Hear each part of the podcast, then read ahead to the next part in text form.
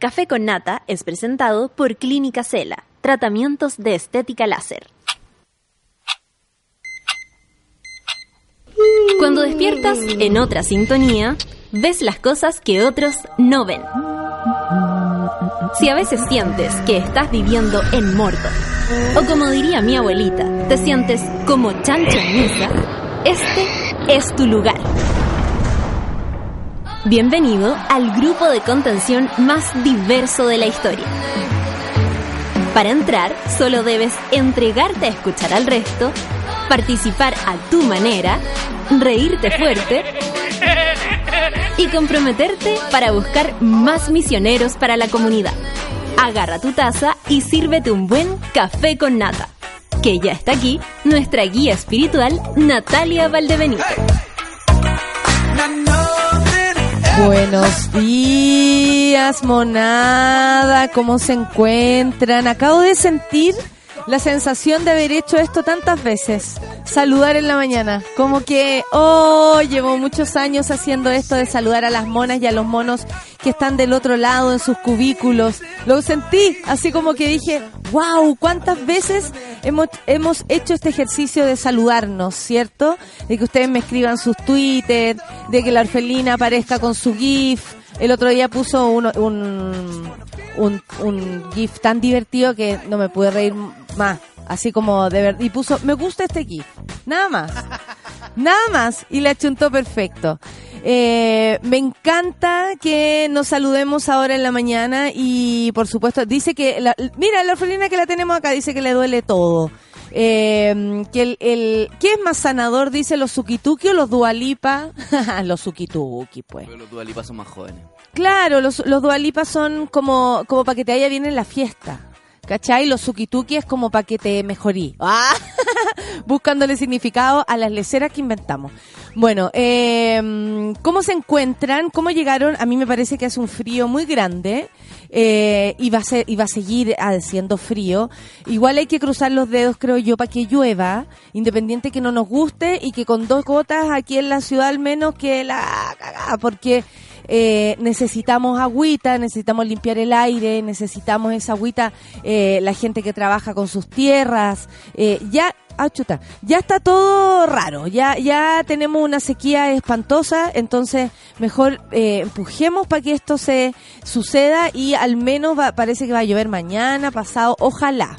Si no, prepárense porque el frío va a ser intenso. Estaba escuchando en la mañana eh, a propósito de lo que pasa, eh, porque yo estoy tratando de cachar a qué hora me tengo que levantar, ya me estoy levantando cada vez más temprano, para poder llegar bien, bien, bien a la hora. Y le contaba a Lucho que no tiene idea todo lo que tuve que hacer para poder llegar bien a la hora.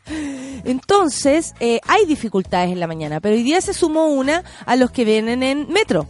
La línea 4 tuvo problemas, graves problemas. Esto fue porque no estuvo eh, disponible entre la estación Los Presidentes y Auch.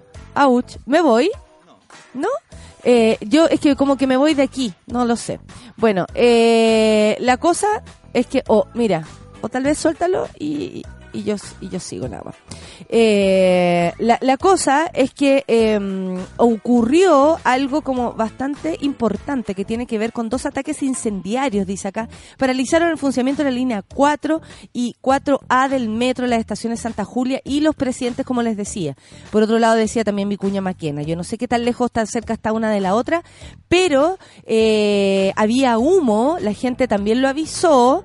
Eh, ahora dicen que el servicio está restablecido, pero me gustaría saber si había algún mono, alguna mona en ese lugar por mientras ocurrieron los hechos. Básicamente porque podría funcionar como un enviado especial y cuéntenos qué ocurrió, si esto fue una falla, si esto fue eh, algún usuario que provocó esto o eh, no sé, pues, qué habrá ocurrido.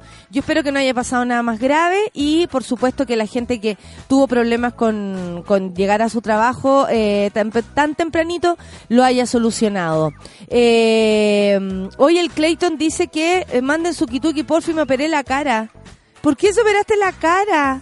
Ay, cuéntanos eso, por favor. Medalla dice que las dualipas le suenan a placebo, muy de homeopatía.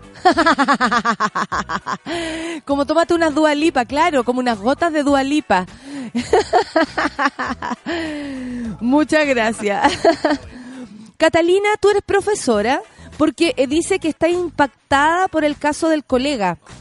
¿Será por el, por el profesor? Estuve observando esa noticia. Yo no sé si ustedes se dieron cuenta, pero ¿viste lo heavy que ocurrió? Primero lo andaban buscando, ¿cierto? Lo andaban buscando eh, ayer, me acuerdo que vi las noticias en la mañana y los matinales también, porque ustedes saben cómo se aprovechan de eso. Pero estaba el... Eh, estaban diciendo, incluso aparecía la ex señora o algo así, la expareja, yo no sé si estaban casados realmente, pero es la expareja, y ella hablaba con mucha autoridad de esto que ocurría, y parece que ella es una fuerte involucrada.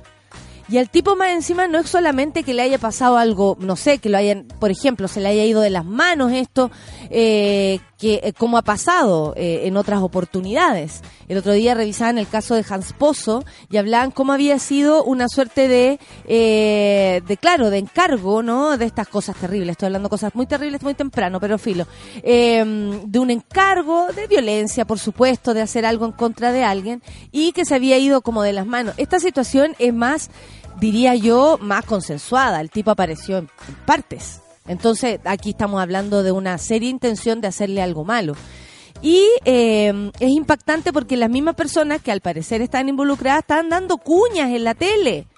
Estaban diciendo un montón de cosas. O sea, em, em, me está ahí. Eh, y eh, eso me, no sé, es, es, es, no sé, es cabroso. Yo no sé cómo, y, observaba la cara de la señora por mientras hablaba y yo decía, esto puede ocurrir, puede ser que cualquiera de nosotros haga algo, como, de verdad. Y ahí uno tiene que revisarse más que juzgar a los otros, porque yo no sé en qué situación estaban ellos, lo encuentro todo muy terrible. Hasta, hasta dónde llega, hasta dónde puede llegar uno, ¿lo han pensado? ¿Lo han pensado así como de rabia, de hasta dónde podéis llegar? Porque hay cosas que provocan mucho dolor la muerte, por ejemplo, de los hijos, en el caso de los que son padres, eh, es algo, eh, eh, no sé, como que no tiene ni siquiera nombre. Decían la otra vez, la muerte de un hijo no tiene ni nombre. Al que se le muere la pareja se llama viudo, al que se le mueren los padres se llama huérfano, pero los que se le mueren los hijos no tiene nombre. Entonces, claro, uno se imagina que eso debe ser tan fuerte, no sé. En este caso no pasaba algo así, ellos tenían una hija en común de todas formas. Es muy loco. De eso me estaba ahí hablando. Mm, espérate, ¿quién era la amiga? La Catalina. ¿De eso me está ahí hablando Cataninja? Está bueno el nombre, Cataninja. Está bueno el nombre.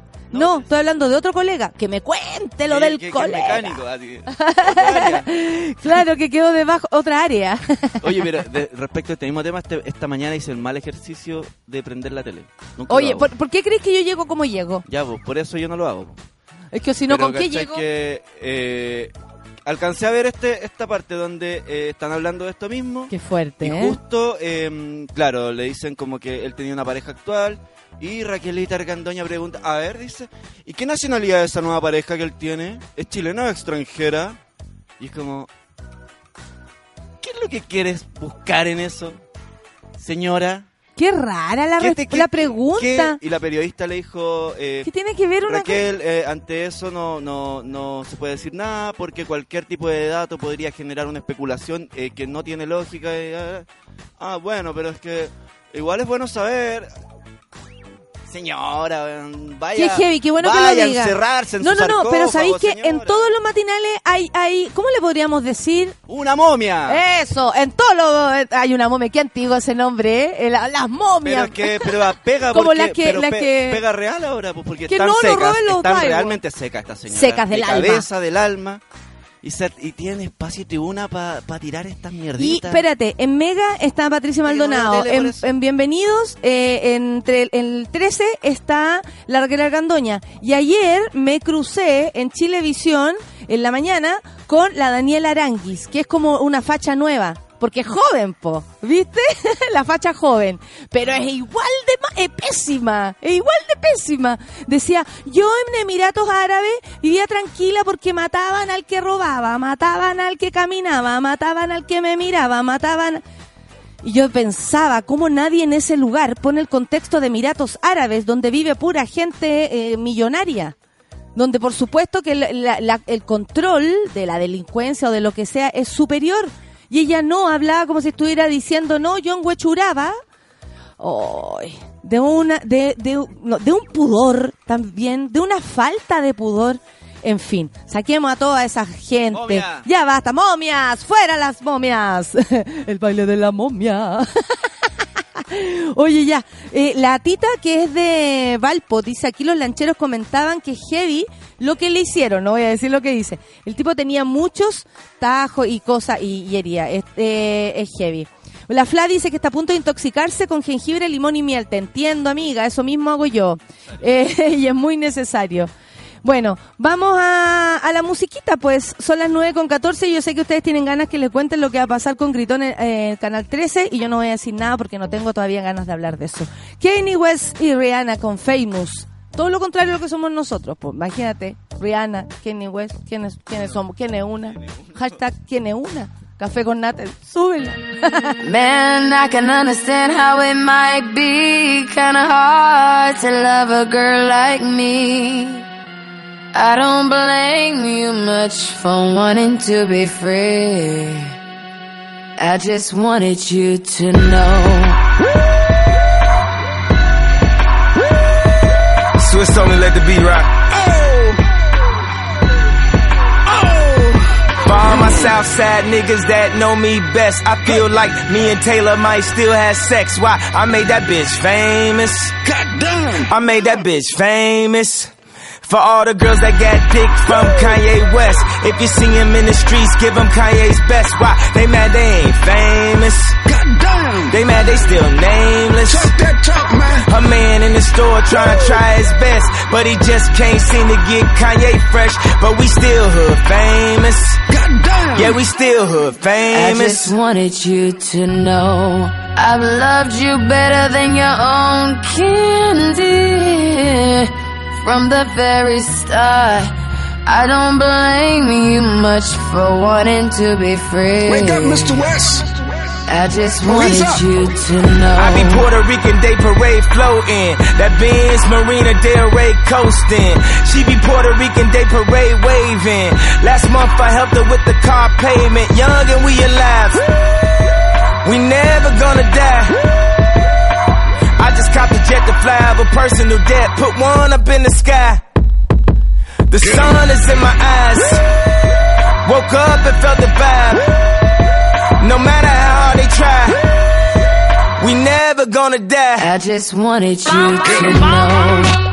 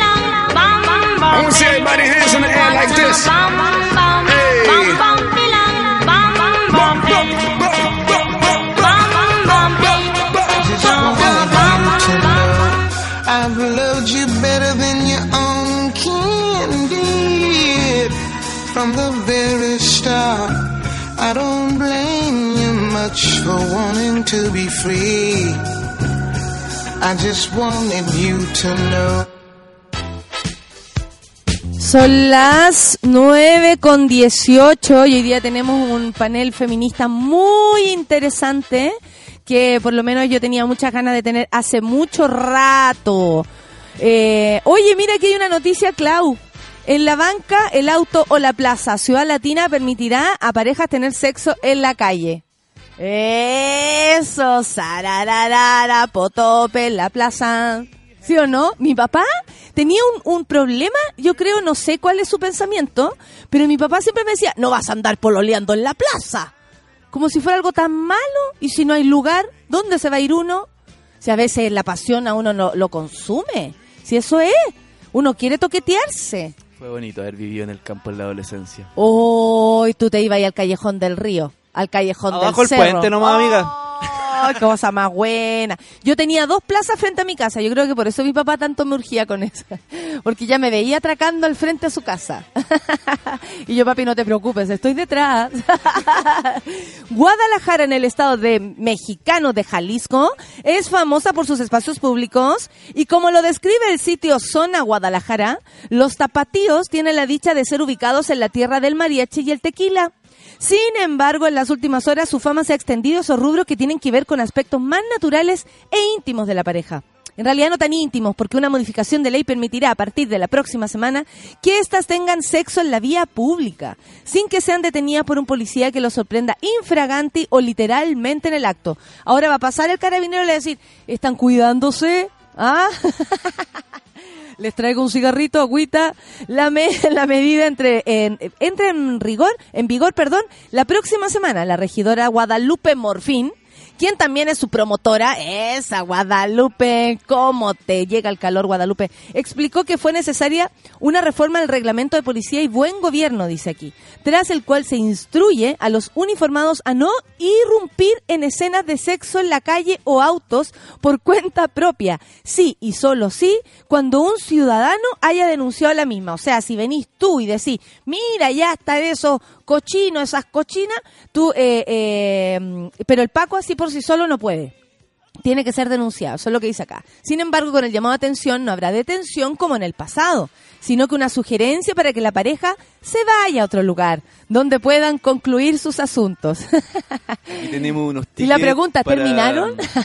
tenemos unos tickets eh, con descuento para el Motel Nevada. ¿Podemos invitarlo allá?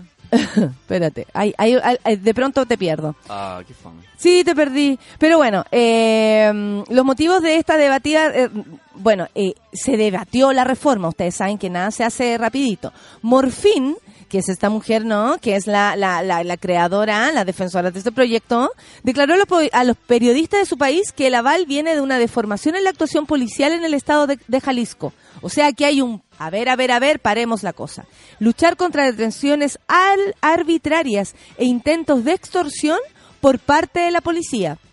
O sea, ellos lo que quieren hacer es parar con esto de que te detengan eh, de manera, eh, no sé, voluntaria casi de parte de ellos y no necesariamente por alguna razón. O sea, detención arbitraria. Y por supuesto, intentos de extorsión. Es decir, usted me viene eh, a, a- preguntar algo y después el Paco Carabinero te dice, bueno, ¿sabe que Yo podemos pasar piola si usted me entrega no sé, su sueldo básico, ¿cachai? Como una cosa así, que se da bastante aquí. Aquí todavía mal mirado, pero la corrupción está tan, está tan en alza, amigos, amigos, amigues, que mejor hagámonos la idea que eh, esto puede ocurrir.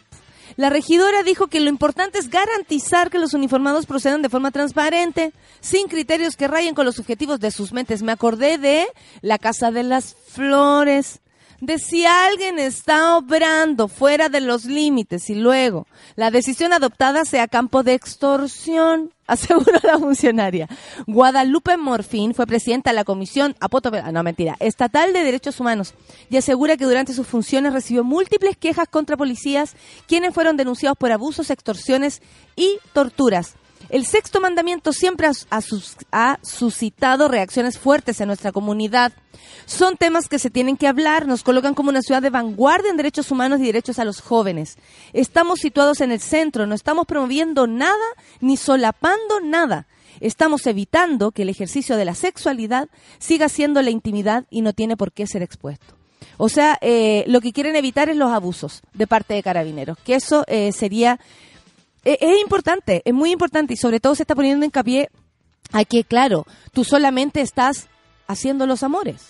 No estás haciendo nada. Si, si hay dos personas que están de acuerdo en, en- en pegarse un, un, un polvito hermoso en una plaza, hermosa plaza, o, o terrible plaza, horrible plaza, pero da lo mismo, un polvito hermoso, y están los dos de acuerdo, no da ni para extorsión, ni para detención, ni para torturar, ni para golpear, ni para hacer nada. Eso es lo que dice la, la esta defensora de las, ¿cómo se podría decir? La defensora de los pupi pupis públicos. Te amamos. ¿Cómo se llama? Morfín. Así se llama. Guadalupe Morfín. Bueno, em, quería que empezáramos con una noticia más o menos light para que nos relajáramos. a las 9 con 24. Y esta noticia yo creo que la vamos a revisar en profundidad mañana, Sol, que quiere decir que el jurado declara culpable por fraude al ex jefe de campaña de Trump. Eso lo vamos a hablar mañana con la Sol en profundidad porque ahora estamos ocupadas y además a puertas de nuestro eh, panel feminista. Director de Mega por polémicas con Patti Maldonada. Nuestras plataformas no pueden ser utilizadas para difusión de posturas ideológicas. ¿Cómo? ¿Y qué, es lo, ¿Y qué otra cosa ha hecho esta mujer si no es eso? Porque su defensa es ideológica, no es defensa de hechos, no, ella no, no está involucrada, por suerte, en nada que, que, no entiendo. O sea, eh, entonces chao, po. Porque ella sí que ha usado la pantalla para su postura ideológica.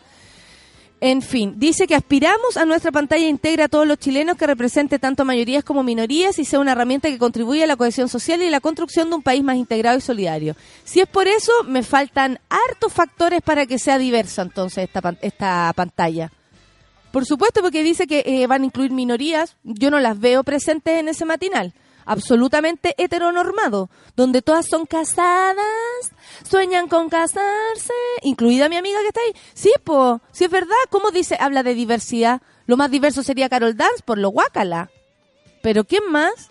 No hay diversidad de ningún tipo. Yo no veo eh, eh, lesbianas, gays, eh, trans, mujeres distintas, por ejemplo, son todas bastante parecidas, todas bien estupendas, con el traje bien apretado. Yo no veo diversidad ni menos en esos hombres. ¿Para qué voy a estar con cosas? Bueno, si esa es la idea, van a tener que trabajar bastante. Eh, y tienen un conflicto. Mega tiene un conflicto ahora, que es que los actores por primera vez dicen no a Pati Maldonado y el matinal es el programa estrella de este canal. Entonces es difícil lo que está pasando internamente. A mí me parece muy coherente, me parece fantástico, me parece hermoso, me parece necesario, me parece oportuno, y, tardío tal vez, lo que ustedes quieran. Pero en general esto es algo que se necesitaba que ocurriera y por suerte son los compañeros actores quienes lo llevan a cabo. Qué bueno, qué bueno, qué suerte, qué suerte tengo a pesar de que digan, uy, actriz, suelta tengo suerte de ser actriz. tengo mucha suerte. Oye, son las 9 con 26. Ya, les voy a contar algo. No, no, no puedo pasar por aquí porque el café con nata es mi lugar y yo sé que la gente em, espera esto. Los que me quieren y me conocen esperan esta versión. No tenía idea que eh, Canal 13 estaba en negociaciones con una persona, esto no es no, no es el señor Netflix dándose vuelta, es una persona que tiene eh, las licencias, que se va paseando por todo el mundo, o sea, mañana puede estar en UCB Televisión también, eh, da igual. Y eh, yo, la verdad, desconocía todo tipo de negocio, todo tipo de venta, todo tipo de lo que fuera. No estoy hablando aquí que hay algo ilegal, en lo absoluto. Eh, lo que pasa es que yo soy la creadora y productora de ese trabajo. Entonces, lo único que yo reclamo, y de verdad lo digo, es el conocimiento de esta gestión. Nada más. Y previo eh, que me avisaran antes de salir la noticia. Nada más. Si las condiciones son de venderlo, y a mí me parece que es bonito que se, que se tenga algo como un show que está en Netflix, que no está, al, eh, no está, por ejemplo, al alcance de muchas, muchas, muchas personas. Y de eso yo soy muy consciente, por lo cual me alegra que la señora Juanita pueda ver mi stand-up cuando a Canal 13 se le frunza mostrarlo. Por supuesto que me alegra. Por supuesto que me alegra que todos los que me han dicho, oh, yo no tenía Netflix y ahora poder verlo. Por supuesto que me alegra y yo solo pienso en eso eh, cuando me enojo mucho. Em, pero eso, es mi desconocimiento. Yo fui la productora, es decir, cada peso que he puesto ahí es mío. Eh, desde todo punto de vista, desde la grabación, desde el, mi vestuario, desde la creación, desde el cómo separaron los actores ahí arriba del escenario, que lamentablemente no sale el show completo, es solamente el monólogo. Eh, y además soy la creadora, es decir, lo creativo, la cabeza de esto. Entonces, por supuesto que si nadie puso ni un peso, nadie puso ni una neurona, me da un poco de pudor que no se me hable eh, con anticipación. Pero véanlo, esto va a salir el jueves, no tengo idea del horario, yo no hago promoción de las cosas que no me avisan. Es mío, así que nada, pues les pido cariño nomás eh, y protección ese día ah, eh, de los ángeles celestiales. no es nada más y nada menos que eso. Vamos a escuchar a El Cuchillo. Vamos a escuchar El Cuchillo con The Knife y Heartbeats. Café con Nata en su vela, 9 con 29. Nos afrontamos a un nuevo panel feminista. Enterito, ¿ah? Completito. Café con Nata en su.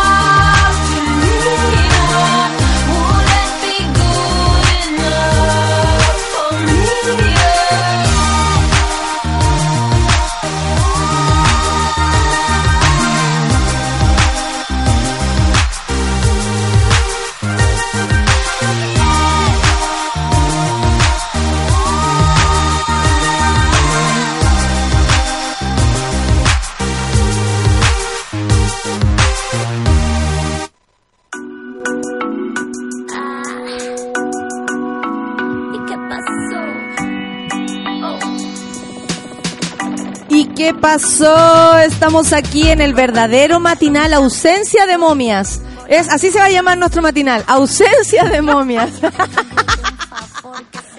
¿O no? ¿O qué? ¿O qué? ¿Qué me miráis así, Ale? Dependiendo de dónde se pare la gente, no siempre puede ser momia. Tienes toda la razón, a lo mejor tú eres la más momia del Ah, grupo. mejor, claro. Yo, soy la- yo creo que yo soy la momia. del Ah, O a uno le baja de repente la momiatura. la momia. La ñoñez, la ñoñez, La sí, ñoñez. claro, claro. Oye, quiero partir enviándole un gran abrazo a mi amiga Orfelina que está ahí por el otro lado pasando por un mal momento. Así que nada, yo me pongo en, en tu en tu lugar y, y te abrazo, te abrazo. Yo he estado por ahí. Oye, eh, ay, me desconecté. Son las 9 con 33. Perfecto. Son las 9 con 33 y estoy con el panel completo. ¿Cómo le va Alejandra Matus? Muy bien, ¿Cómo ha estado estos días? ¿Mucho, mucho trabajo? mucho trabajo, pero ¿Sí? muy contenta también de, de aportar en lo que uno puede. Muy a bien. Y ahora está con todo. Está, Está radiante, lo radiante. Y lo revuelve tan bien. Sí. Sí, pues nuestro último encuentro fue antes de. Sí, pues Sí, antes de pues, tantas antes cosas. de tantas cosas. Oye, y eh, Beatriz Sánchez, ¿cómo le va? Muy bien, muchas También gracias. ha tenido mucha actividad. mucha actividad. y mucha actividad política. Anduviste, bueno, la última vez que hablamos fue cuando estabas en, En Buenos en Aires. Buenos Aires Despachando, enviada, despachando. despachando, Sí, con sí, entrevistas a las chicas, a las pibas. No, es imp- impresionante hablar Es con-. Con, mujeres, niñas, mujeres mayores en Argentina, todas con su discurso clarito. No, espectacular.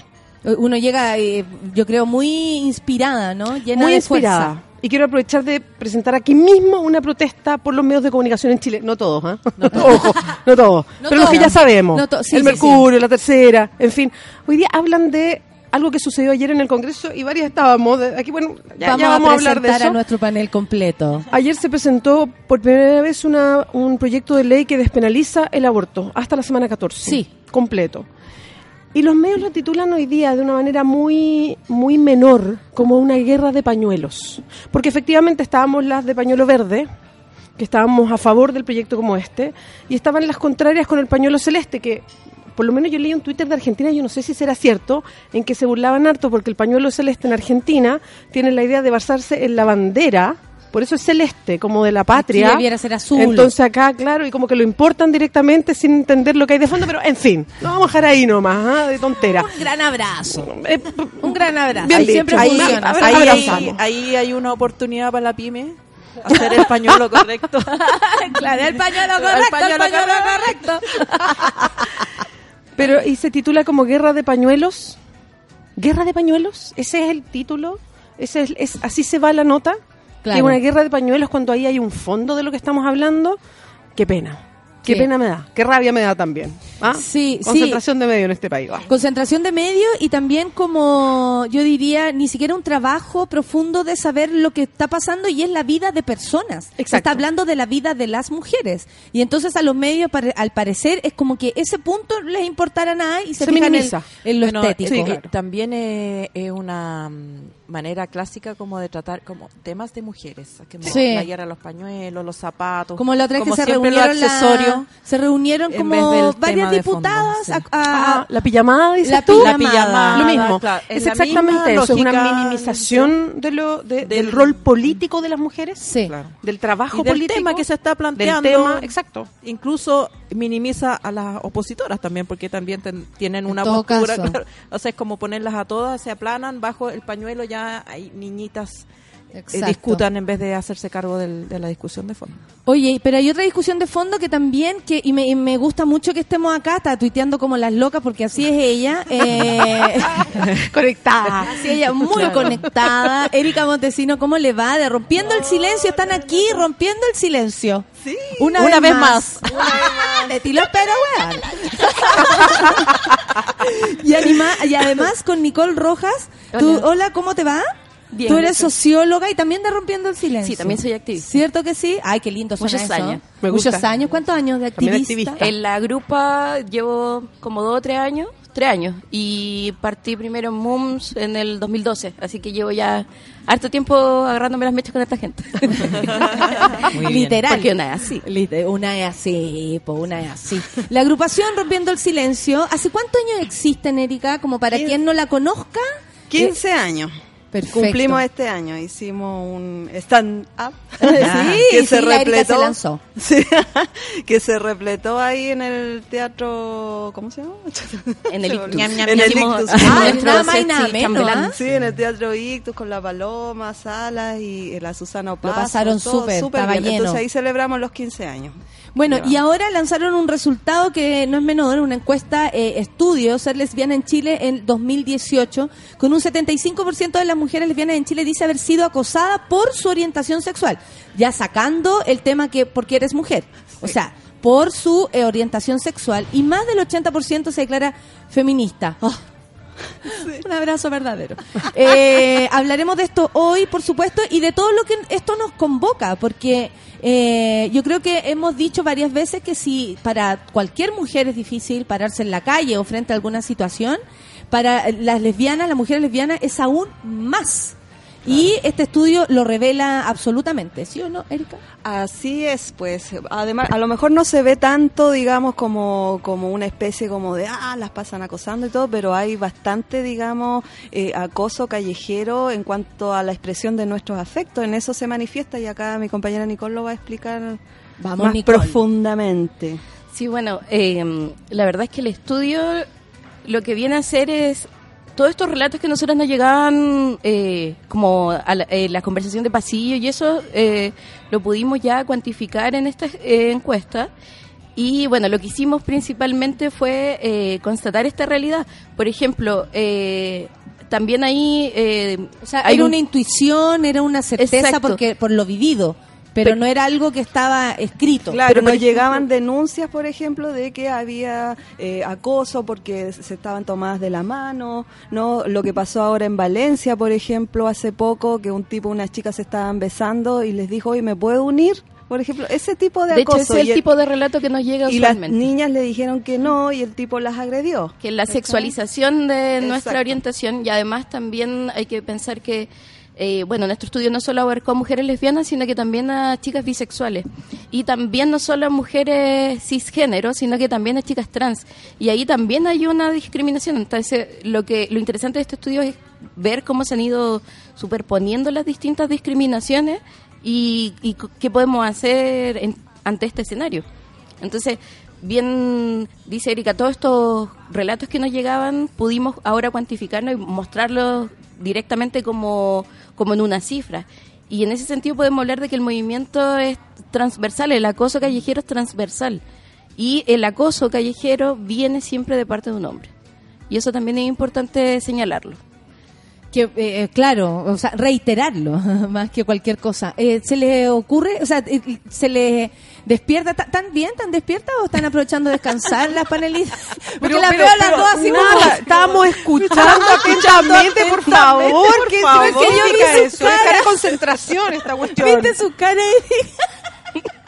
Es concent- Lo que pasa es que yo tengo varias preguntas, pero Ya. uno no quiere interrumpir, uno quiere llegar y meterse. Ah, yo soy mujer, entonces me demoro 20 segundos levantar la mano. Ah, en Ok, ok, Ustedes sabemos. saben esa cuestión, ¿no? No, yo, yo quería preguntarles eh, varias cosas. Eh, me gustó mucho la encuesta, la miré entera, de, de hecho, cuando salió en las redes y todo, eh, porque además eh, no es fácil tener esta información en Chile. O sea, no hay información con detalle. Y, en ese, y, y- y me gustó mucho además que estuviera orientada a lesbianas, porque habitualmente todo queda en el paraguas de homosexual y habitualmente la información se va más bien a lo que pasa con los hombres y no con las mujeres. ¿cachai? Entonces me gustó mucho que hubiese ahí una mirada eh, bien particular.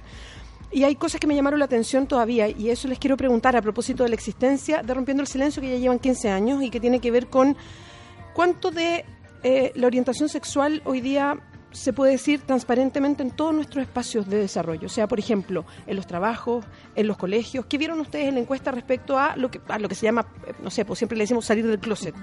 ¿Qué les pasa a, a a las mujeres lesbianas para eh, poder eh, ir eh, sin, sin ocultar algo que es tan importante en nuestra propia identidad? ¿Qué pasa hoy día? ¿Qué vieron ustedes en el estudio? Eh, Yo te podría comentar que dentro de las preguntas que nosotros hicimos fue precisamente eh, consultar en qué espacios, por ejemplo, eh, habían contado o revelado su orientación sexual. Y la verdad es que eh, el closet no es uno solo. Nos dimos cuenta que efectivamente el closet tiene distintas puertas para poder llegar y salir finalmente. Por ejemplo, en algunos casos eh, dicen, bueno, no me he sentido discriminada eh, en el médico, pero no, di- no dicen ni revela su orientación sexual en el médico. Por lo tanto, si yo no lo digo, no tengo cómo sentirme discriminada. El tema es cuando uno lo visibiliza y esa es la pelea, digamos, que hemos llevado nosotras como agrupación lésbica y bisexual eh, durante estos 15 años, que finalmente tiene que ver con que eh, es súper importante visibilizar, pero esa visibilización también tiene por otro lado eh, la sanción, digamos. Entonces, Claro. eh, por ejemplo, uno de los lugares donde, donde más se visibilizaba la orientación sexual era en los espacios estudiantiles. Y pucha, eso la verdad es que es determinante pensando que, por ejemplo, las chiquillas que respondieron que habían salido del closet lo hicieron entre los 14 y 19 años. Por lo tanto, tenemos toda una, una mirada que tenemos que tener respecto al acompañamiento de los de los jóvenes en este en cuanto a la educación sexual, en cuanto a la no discriminación y en cuanto a desmitificar lo que es la sexualidad. Pero eso tiene que ver como, como salir del closet en tu universo, pero no en el, en el total. Por Exacto. ejemplo, no en tu casa o si tienes un trabajo Pero tampoco, igual algo hubo, así. hubo, claro, igual hubo un cambio. O sea, yo que soy de las generaciones. Tú que eres una lesbiana antigua, poética. Lesbian girl, perdón. Lesbian Lesbian girl. Oye, no, pero es que lo que pasa es que a mí me llamó la atención el cambio de la edad, ¿cachai? Que cuando se Eh. asumen y salen del closet entre los 14 y 19 años, puta, yo salí a los 25 años. po, O sea. ¿cachai? O sea, vieja, po, ¿cachai? Entonces ahora las chicas jóvenes, o sea, ahora hay como más, claro, y es lo que dice la Nicole, ahora hay más, hay más consecuencias, digamos, de esa salida del closet. O sea, en el sentido de, obviamente que también la había antes, pero sin embargo el aumento de la discriminación, de la violencia y de la violencia extrema, el caso de Nicole Saavedra, por Sí. ejemplo, trae eso de, de la mano, digamos. Están saliendo más del closet, pero está aumentando la violencia. Yo creo que esa es como la conclusión también que se puede sacar. Este acoso que, que se registra, eh, ¿qué manifestaciones concretas tiene? ¿Es Verbal, insultos, claro, eh, claro, eh, lo- eh, intento de agresión física? La, la encuesta no lo dice en detalle, pero sin embargo, eh, lo, lo que yo ya contaba Nicole, por, por las denuncias que nos llegan y bueno, también por la vivencia propia, es casi siempre el acoso, digamos, de la sexualización de nuestra orientación, digamos. Dos mujeres O sea, Como que si reunidas. fuera un show Quiero para... sacar a mí una vez, hoy yo estaba con una chica en un restaurante, hoy la- les podemos sacar una foto, nunca hemos visto dos mujeres, un grupo de, de chicos, ¿cachai? Como esa onda, claro, se pueden acercar como en la onda simpática, pero al final están intimidando tu espacio, digamos, ¿cachai? Te abordan de una manera sin, sin permiso, ¿ya? acuática y todo. Y es por la, y, y la razón también. Claro. La razón es ¿entendí? como porque ustedes son Como un espectáculo y para están ellos. Pero también claro, han claro, llegado claro. Mm. denuncias de, de, de violencia, es decir, eh, cuando se niegan lo que pasó esto en España también y cuando acá también chicas que se han negado, ponte tú, y yo, ¿por qué? Pues, ¿Por qué te me tengo que besar delante tuyo y todo Mm. el asunto? Los tipos se enojan, se sienten, digamos, oye, pero ¿por qué? ¿Cachai? O sea, De hecho, para profundizar en el tema de la violencia, hay distintos tipos de violencia también de las que somos objetos. Una es la sexualización. Y también, como bien dice Erika, el tema de que cuando tú te niegas a ser objeto de esa sexualización, viene la respuesta agresiva. Tenemos el caso nuevamente que nosotros no nos vamos a cansar de decirlo de Nicole Saavedra, la chica de Limache que fue eh, secuestrada, torturada y asesinada. Hasta el día de hoy, dos años después, eh, muy pocos titulares, la prensa tampoco ayudó mucho en la difusión, eh, no hay culpables, el- hubo un cambio fiscal entre medio. Y también nos llegan, por ejemplo, casos de eh, violaciones correctivas, las llamadas violaciones correctivas. Nosotros pensábamos que esa era una realidad que podía estar en, que sabíamos que, exis- y que existía en Perú, por ejemplo. Eh, ¿le Pero- ¿Puedes explicar por si Sí. alguien no, no está al tanto de que lo que eso puede significar? Eh, una violación correctiva es eh, básicamente una violación eh, que se hace a una chica eh, lesbiana eh, a fin de que pruebe, digamos, sexualmente a un hombre y que de esta manera eh, el pene bendito la transforma nuevamente en heterosexual. Eh, cosa que, no, que sabemos que no es así, menos a través de una violación. Eh, y eh, Ese en- es como el, el, el, el motor. La Que, mentalidad. que claro. sea, o sea, tiene ese nombre. O sea, en Sudáfrica fue una pandemia. No sé si ustedes tuvieron, yo tuve la oportunidad de, de estar allá invitada a un encuentro y fuimos a casa de, eh, digamos, de acogida a mujeres lesbianas que fueron violentadas, violadas, digamos, eh, era una pandemia. Habían grupos de hombres que se dedicaban a, viola- a, a violar, eh, digamos, a mujeres lesbianas para, entre comillas, corregirlas. Entonces, fue una pandemia en Y en Chile también hay... No han llegado relatos en Osorno, eh, también muchos de estos relatos y agresiones van súper ligados a estos nuevos grupos de ultraderecha que están volviendo así como plaga Mucha fuerza. y, y que están súper eh, focalizados en ciertas localidades donde están pasando estas cosas. Y si bien nuestra encuesta, la verdad es que es súper humilde respecto a levantar eh, información eh, importante, pero también es súper acotada porque entendemos que no se podía preguntar todo lo que quisiéramos. Entendemos que también este es un primer acercamiento. ¿Por qué no se puede preguntar? Lo que pasa es que un, cuando uno genera un cuestionario de Mm.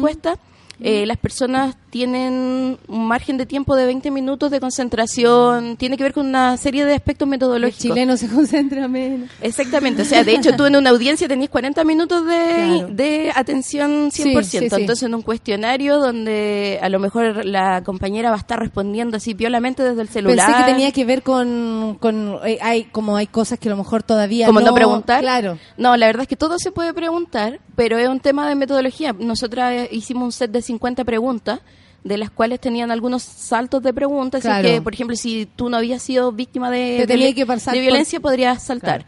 Tengo una, una reflexión y también una pregunta. La, la Erika dijo, eh, mientras eh, tal vez con anticipación se sale el closet o tú eres más evidentemente lo que eres, da lo mismo lo que sea, la violencia también explota. ¿Cierto? Yo tuve esa misma sensación y, y siempre lo cuento y es muy terrible porque cuando me atreví a contarlo se- eh, casi me cagué, pero en el fondo el- siempre lo digo, que en el minuto que yo hice el show en el Festival de Viña me llegaron muchos testimonios de mujeres que habían sido agredidas esa misma noche precisamente por reírse. Eh, porque les molesta que tú puedas divertirte viendo como una loca en la tele explica, no sé, el manual de la canalla y por qué te ríes y la, la, la. Pasaron cosas y, yo lo supe y a mí me, me, me afectó muchísimo y uno dice, claro, ¿cuál es la ayuda que está haciendo una si en el fondo algo respuesta va a se supone co- positivo, eh, la respuesta va a ser más violencia? También tenemos esa sensación con las mujeres, que mientras más So- nos bueno, manifestamos, Sonia Montesino lo, lo, lo advirtió. que- más violencia recibimos. Exacto, que la O sea, reacción- Yo lo siento así, yo lo veo así. Yo nunca había recibido tanta violencia en mi vida, eh, exceptuando aquellos seres humanos que yo misma elegí, digámoslo. eh, pero nunca, nunca, nunca había... ¿Cómo, ¿Cómo nos enfrentamos a salir del closet, ¿cierto? De cualquiera el que sea, el feminista, lesbiana, la, la, la, lo que tú queráis ser, la decir. inteligencia, la opinión. Eh, ¿Cachai? Ser jefa de alguna Sí, situación de un área, jefa, eh, presentarte como eh, presidenta, candidata a algo. ¿Me entendí? ¿Cómo, ¿Cómo avanzamos y al mismo tiempo peleamos con la violencia? Porque son como factores que a- a- al parecer avanzan juntos, sobre todo si se trata de mujeres. Claro, o sea, a ver, eh, ¿cómo lo hacemos? Digamos, obviamente que aquí está el tema de la sororidad, también el tema de, de denunciar también, de no, de no dejar pasar, que nos digan cuáticas y todo, pero no dejar pasar ciertas manifestaciones que a veces se dan por sentado, ¿ya? Porque igual está en la sociedad mucho el tema del castigo a cómo eh, nos educaron de una cierta manera por ser mujer. ¿Ya? Y, y, y también nosotras, tanto independiente de nuestra orientación sexual, también fuimos educadas de esa manera, de ser mujer, de esta manera, heterosexual, reproductiva y todo, y fuimos creciendo en ese mandato. Lógicamente, ¿qué pasa después? Después yo quiero eh, eh, manifestar, digamos, eh, mi sexualidad de una manera quizás más libre, o como la Natalia que hablaba de, de sexualidad ahí en el Festival Claro. de Viña, ¿cachai? Ni una cuestión. Eh, o yo misma que yo ando por todos lados, puta, sí, pues sí, soy lesbiana feminista y toda la cuestión sin ningún drama, pero ¿qué es lo que viene? Viene el castigo, ¿cachai? Así como que no, pero ¿cómo? Oye, ella es demasiado lesbiana, así me han dicho a mí que yo soy demasiado lesbiana, ¿cachai? Bueno, eh, O sea, no, Erika, demasiado. nunca se es demasiado lesbiana. Sí, o sea, Nunca, no hay límite. El límite es el cielo. Una vez me rechazaron, me rechazó una loca porque dijo que yo era demasiado O sea, lesbiana. demasiado visible. callamos las lesbianas. Claro, demasiado visible me dijo. Quiero acotar respecto de este punto que también han habido estudios sobre las violaciones a los derechos humanos y la tortura, eh, de el componente de género en las torturas, eh, porque eh, se castigaba a las mujeres como cualquier militante de izquierda en el contexto global, pero es particularmente por desafiar eh, la norma de, de por ser militante, por por ser de izquierda, por usar minifalda, fuerte, por por, ser- por Claro. todo eso. Y eso eh, eh, eh, eh, está ligado a las torturas sexuales particularmente, y aquí lo uno con, con, con las violaciones correctivas. O sea, imagínate lo que eran violaciones correctivas en el contexto de cuarteles secretos y con todo el poder y con eh, la fragilidad de, de, de las víctimas en esas circunstancias. Entonces, sí, esa violencia es histórica de- a la mujer que se sale de la norma y han habido instituciones históricamente en Chile para corregir a las mujeres no solo por su orientación sexual sino por por no querer aceptar el rol que históricamente se, se le ha dado.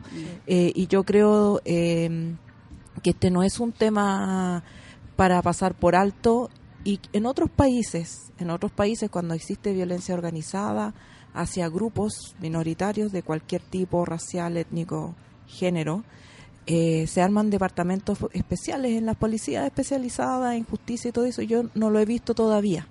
O sea, me gustaría que hubiera un departamento de policía de investigaciones, de fiscalía, para investigar eh, eh, eh, estos grupos que se están organizando y que yo por lo menos sé que existen y que se han eh, instalado en las redes, eh, por lo menos, y que sé que se reúnen y que tienen eh, eh, eh, acción política y cuya objetivo es precisamente agredir por el momento verbalmente, intimidando y también físicamente la última vez en la marcha En con, la marcha.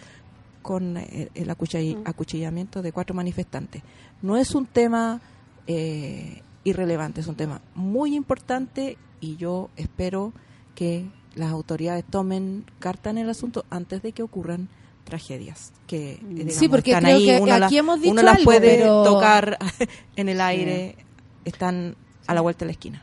Sí, yo quiero secundar algo que, que estábamos conversando y que, que- que es bien importante en, en- en todo el desafío al rol, que a mí siempre me, me, me- me choca mucho. Eh, cada vez que tú, como mujer, das un paso al lado de lo que se supone es algo distinto a tu rol asignado, tienes una consecuencia social, la que sea, en los distintos ámbitos, algunas que son mucho más severas y otras menos, pero las sentimos permanentemente.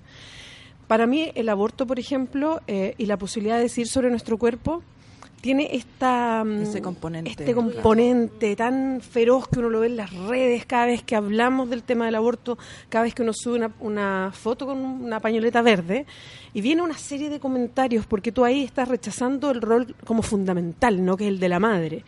Y hay un disciplinamiento social básicamente con el aborto, si es que te dicen no, no puedes tú decidir sobre tu cuerpo porque no tienes ese derecho, lo que permanente, y eso es un grado de violencia enorme. Y lo mismo con la sexualidad, Lo derecho mismo sobre con la elegir sexualidad. quién te eso- toque, a quién amar. Exactamente, ahí hay, hay también eso, eh, y, y lo decía Erika súper claro. Eh, cada vez que uno pone una patita fuera del rol, viene esa sanción social eh, grande. Y qué bueno que la, a él le tocó un tema súper sensible, que es, después de la marcha por el aborto, hubo tres mujeres apuñaladas, y yo me pregunto, ¿qué ha pasado con esa Nada. investigación? ¿Quién, quién está investigando? O sea, O sea, es- exacto, ¿cómo puede están ser? investigando, ¿hay algún resultado? Yo no he escuchado ni a la Fiscalía hablar, ni a Carabineros hablar, Ni al presidente, al Ministerio del ni- Interior, nada, nada. de algo que es súper preocupante, no ha habido nada, parece Ni el que nada. Cernamec, Ni que sería el organismo. Imagínate Y esa es una señal Claro. también, Imagínate que hubiera habido inmunidad. una, una marcha de camioneros para protestar por cualquier cosa, digamos, por, no sé, por el conflicto mapuche, por la Alameda. Y a, a- esos camioneros alguien viene y los apuñala. Te aseguro que tendríamos ley de seguridad del Estado, an- eh, squad antiterrorista, Cierran la investigando. frontera, claro. Estarían portadas Eh, todos sí, los días, estarían desde ese día hasta hoy exacto, día. actos terroristas, bla, bla, bla. Exactamente. Y en este caso, Nada. un silencio y una indiferencia absoluta. Total. Hoy vamos a seguir conversando y vamos a escuchar para ir con tiempo y así per- no perdernos nada. Mala Rodríguez con Tengo un trato, una pausilla y volvemos con más panel feminista eh, y muy lesbiano. En honor a Erika. Y de- en honor a Erika, la lesbiana más lesbiana de Chile. No hay límite. A mí no me saques tu genio que te lo mato. Si estás gordo, lo dejo flaco. Si estás flaco, tómate algo. Huye de lo malo. Búscate un trabajo que algo sano. Aunque no me fieso, aquí dentro hay luz. Tengo un trato, lo mío pa' mi saco. Lo tuyo más barato, mi lengua pa' mi gato. Pido bobo, candalera, escenario y aire. Que pulmones ya tengo pa' llenarlo. Que yo tampoco me creo nada milagro. Pero si me pongo, lo hago. Si tengo temas harto. Y si no me callo, estoy en la línea que da más miedo. Aquí pa' tocar nacen fartadeo. Si no mira mi tanteo, oh, niño, juzgue mal te veo. Tengo un trato, lo mío pa' mi saco. Tengo un trato, lo mío pa' mi saco. Tengo un trato, lo mío pa' mi saco. Tengo un trato, lo mío pa' mi saco. Tengo un trato, lo mío pa' mi saco. Tengo un trato, lo mío pa' mi saco. Tengo un trato, lo mío pa' mi saco. Lo mío pa' mi saco, lo mío pa' mi saco. Ah. Hay que ser más bueno que lo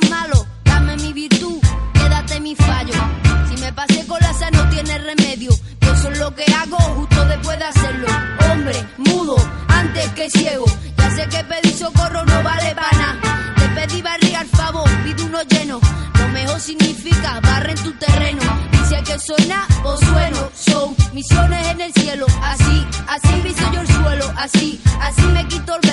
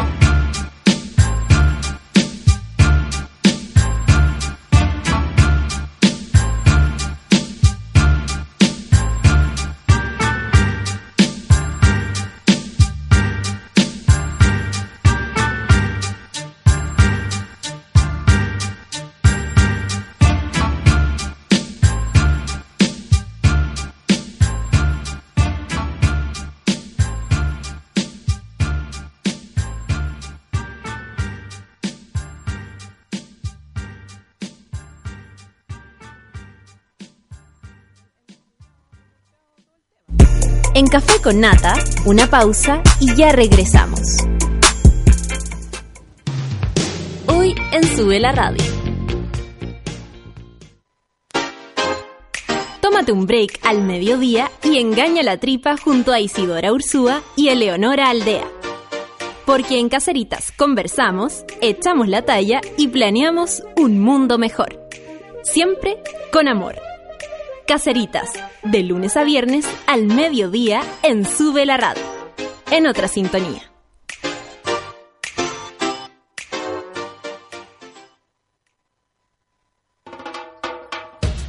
Todos tenemos un lado poco OCDE y en No es nada la feria saben perfecto cómo explotarlo. Actualidad, humor, música y espíritu de señora. A las 3 de la tarde por Sube la Radio.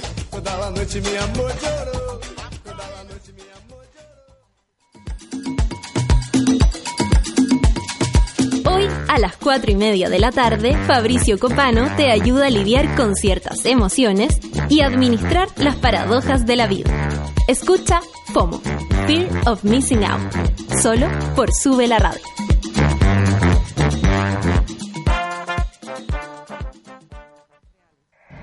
Club Fauna está de aniversario y celebramos en grande.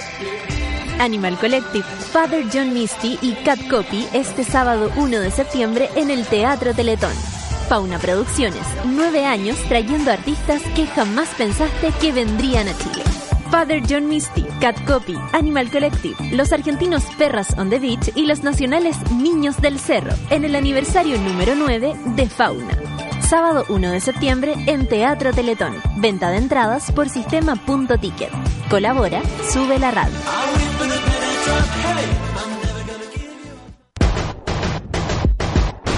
¿Has calculado la cantidad de tiempo y dinero que gastas al año depilándote?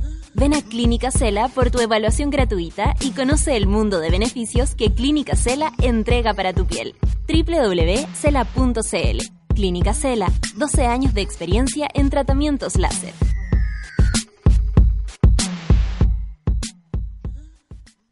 Escuchamos las preocupaciones de la gente para ofrecerles soluciones de salud. Soy diabética y me cuesta encontrar remedios para mí. Tengo intolerancia al gluten. Soy no vidente y las cajas son un problema. Cuando hablamos de soluciones, queremos ser integrales, porque hacemos más que medicamentos.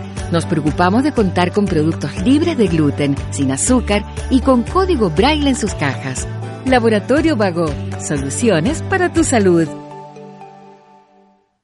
¿Por qué cuando lees el Génesis se puede advertir que el hombre y la mujer actuaron en complicidad, pero es Eva la que se lleva la peor parte? ¿Por qué se le llama seductor a un hombre que logra muchas conquistas amorosas, mientras que a una mujer que hace lo mismo se le califica de puta? Con Grupo Planeta te invitamos a leer Víboras, Putas, Brujas de Roberto Suazo. Una historia de la demonización de la mujer desde Eva hasta la Quintrala. Encuéntralo en todas las librerías del país. Ya estamos de vuelta en Café con Nata. Suavidad y cuidado para tu piel, entra a www.cela.cl y conoce todos los tratamientos láser que Clínica Cela tiene para el cuidado de tu piel. Así es, tecnología para cuidar tu rostro con tratamientos faciales, tratamientos reductivos corporales para eliminar la molesta celulitis que te molesta, pues. Tratamiento de depilación láser Alexandrita para que te olvides de depilar los molestos vellos que vuelven a salir. Solicita tu evaluación gratuita en www.cela.cl. Clínica Cela, tratamientos de estética láser. Porque cuando una enfermedad llega a nuestra vida queremos más que un medicamento, queremos una solución y en Laboratorio Vago te damos todo eso y con calidad certificada. Laboratorio Vago, soluciones para tu salud. ¿Por qué cuando lees el Génesis se puede advertir que el hombre y la mujer actuaron en complicidad, pero es Eva la que se lleva la peor parte?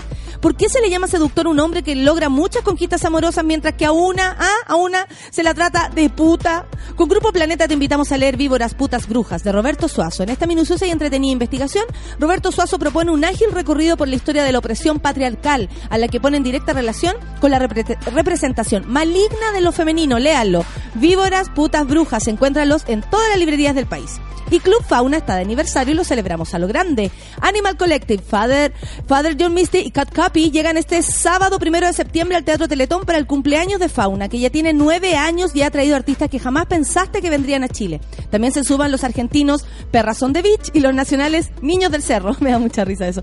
Sábado primero de septiembre, Teatro Teletón, venta de entradas por sistema.ticket. Los nombres. Perras de la playa y los niños del cerro. Bien, ¿ah? Eh, Oye, eh, Lale iba a preguntar algo muy importante que tenía que ver con la metodología de la encuesta. Sí, eh, conozco por, por el ámbito académico que hacer una encuesta es caro y que, y que cuesta, digamos, y por eso, eh, digamos, los temas o este tipo de temas normalmente quedan fuera de las pautas eh, de encuesta. Quería preguntarte qué metodología usaron y, y cuál ha sido la dificultad respecto de los recursos. Bueno, recursos la verdad es que son eh, prácticamente inexistentes. Nosotras contamos con el apoyo de Fondo Alquimia, eh, que siempre los recursos son limitados, entonces se nos hace muy poco. eh, sin embargo, eh, tenemos el apoyo de las chicas de Alquimia. Y eh, bueno, por otro lado, en cuanto a la metodología, bueno, y un poco también como para transparentar lo que conversamos en off, que eh, en Chile no se investiga, no se paga por investigación, no se fomenta la investigación de mujeres en la ciencia. eh, eh, desde mi profesión, que es la sociología, eh, la verdad es que tampoco se leen muchas mujeres, por ejemplo. Entonces, eh, también ahí es importante destacar que este trabajo se hizo a pulso. Nosotros lo primero que hicimos fue hacer una base de correos de que se llama Bola de Nieve, que es mis amigas, las amigas de mis amigas y las amigas de las amigas de mis amigas. Eh, por eso, por ejemplo, nos quedó un poco intencionado el tema de la edad y se quedó un poco invisibilizadas las lesbianas de la tercera, lesbianas y bisexuales de la tercera edad o eh, de, de tramos de Más edad lejanas de- claro, este de- círculo, claro. claro, yo tengo 28, por lo tanto, justo está concentrado como en mi círculo de amigas. O sea, eh, en cuanto a la edad. Eh, de ahí hicimos ocho, eh, perdón, hicimos 800, una base de 800 correos y también por pobreza se nos cayó el hosting, entonces de esos 800 Ay, llegaron... Eh, sí, pero tuvimos Ya, un problema ya. técnico. No sea así. Tuvimos un problema técnico que hizo que se nos cayera, ya después lo solucionamos y ahí logramos eh, enviar los correos y efectivamente respondieron 437. Bueno, eh, 437 en que un es caso muy sin- buen número. Muy, muy buen número para cualquier encuesta, digamos, en términos metodológicos. Ahora, ¿no hubiese encantado los 800? Claro que sí, no hubiese encantado. Y una se pone ambiciosa porque cuando ya tenía 800 decís, vamos O sea, por las el- mil. o cuando el, se el conoce- CEP, el CEP son 1200 casos más o menos. O Eh, cuando se conoce también, yo me imagino que muchas no se quedaron sin participar. Y, hoy yo quería decir cosas. Porque tampoco teníamos como para difundir tanto, entonces difundimos nuestras redes y todo, eh, y ahí siempre vamos, eh, eh, se hizo un trabajo espectacular desde comunicaciones, eh, tanto la difusión de, estos correos, digamos, el boca a boca también es fundamental, pero también hay que pensar que las lesbianas por algo seguimos invisibilizadas, pues. Entonces eh, el hecho de hacerlo a vía correo permitía un poco el tema de la confidencialidad, que es una de las cosas que nosotros nos interesaba mucho asegurar, de decir, si tú vas a responder, ten la seguridad de que tus datos solamente van a ser analizados como base numérica y no como... No individuo. Exacto, y que van a ser tus datos protegidos y todo eso. y eh, que es fundamental para tener la confianza para posteriores estudios. Ahora, eh, me imagino que esta metodología tiene el problema del sesgo de, en el sentido de que probablemente las mujeres que contestaron son mujeres con un nivel mayor de conciencia eh, que, que, que se acercan, digamos, están en esta bola de nieve y a lo mejor hay eh, eh, eh, otro grupo de eh, lesbianas tal vez mayores que, eh, digamos, quizás más el- que falta, claro. Ahora, lo interesante es que eh, podríamos más adelante hacer un estudio focalizado. Y están las intenciones, de hecho, ahora con la grupa estamos en condiciones de tener un área de investigación y estudio. Eh, Atención, Conicet. sí, buena idea, sí. buena idea. Eh, y practicantes, a las chicas practicantes que quieran acercarse también a, a participar de la agrupación Las Puertas O atención a universidades también, que va a ser joint ventures. Exacto. Claro. Oye, eh, yo no quería que se me pasaran puntos importantes de la encuesta. Eh, y quería partir por preguntarle las parejas gay versus las parejas lesbianas y después de eso a la familia, que es algo que eh, yo sé que son los derechos filiativos y algo que eh, les nos importa mucho, ¿cierto? Eh, a- nos, ¿Cómo es? Nos les importa, eh, no sé cómo hablar, eh, para ser inclusiva.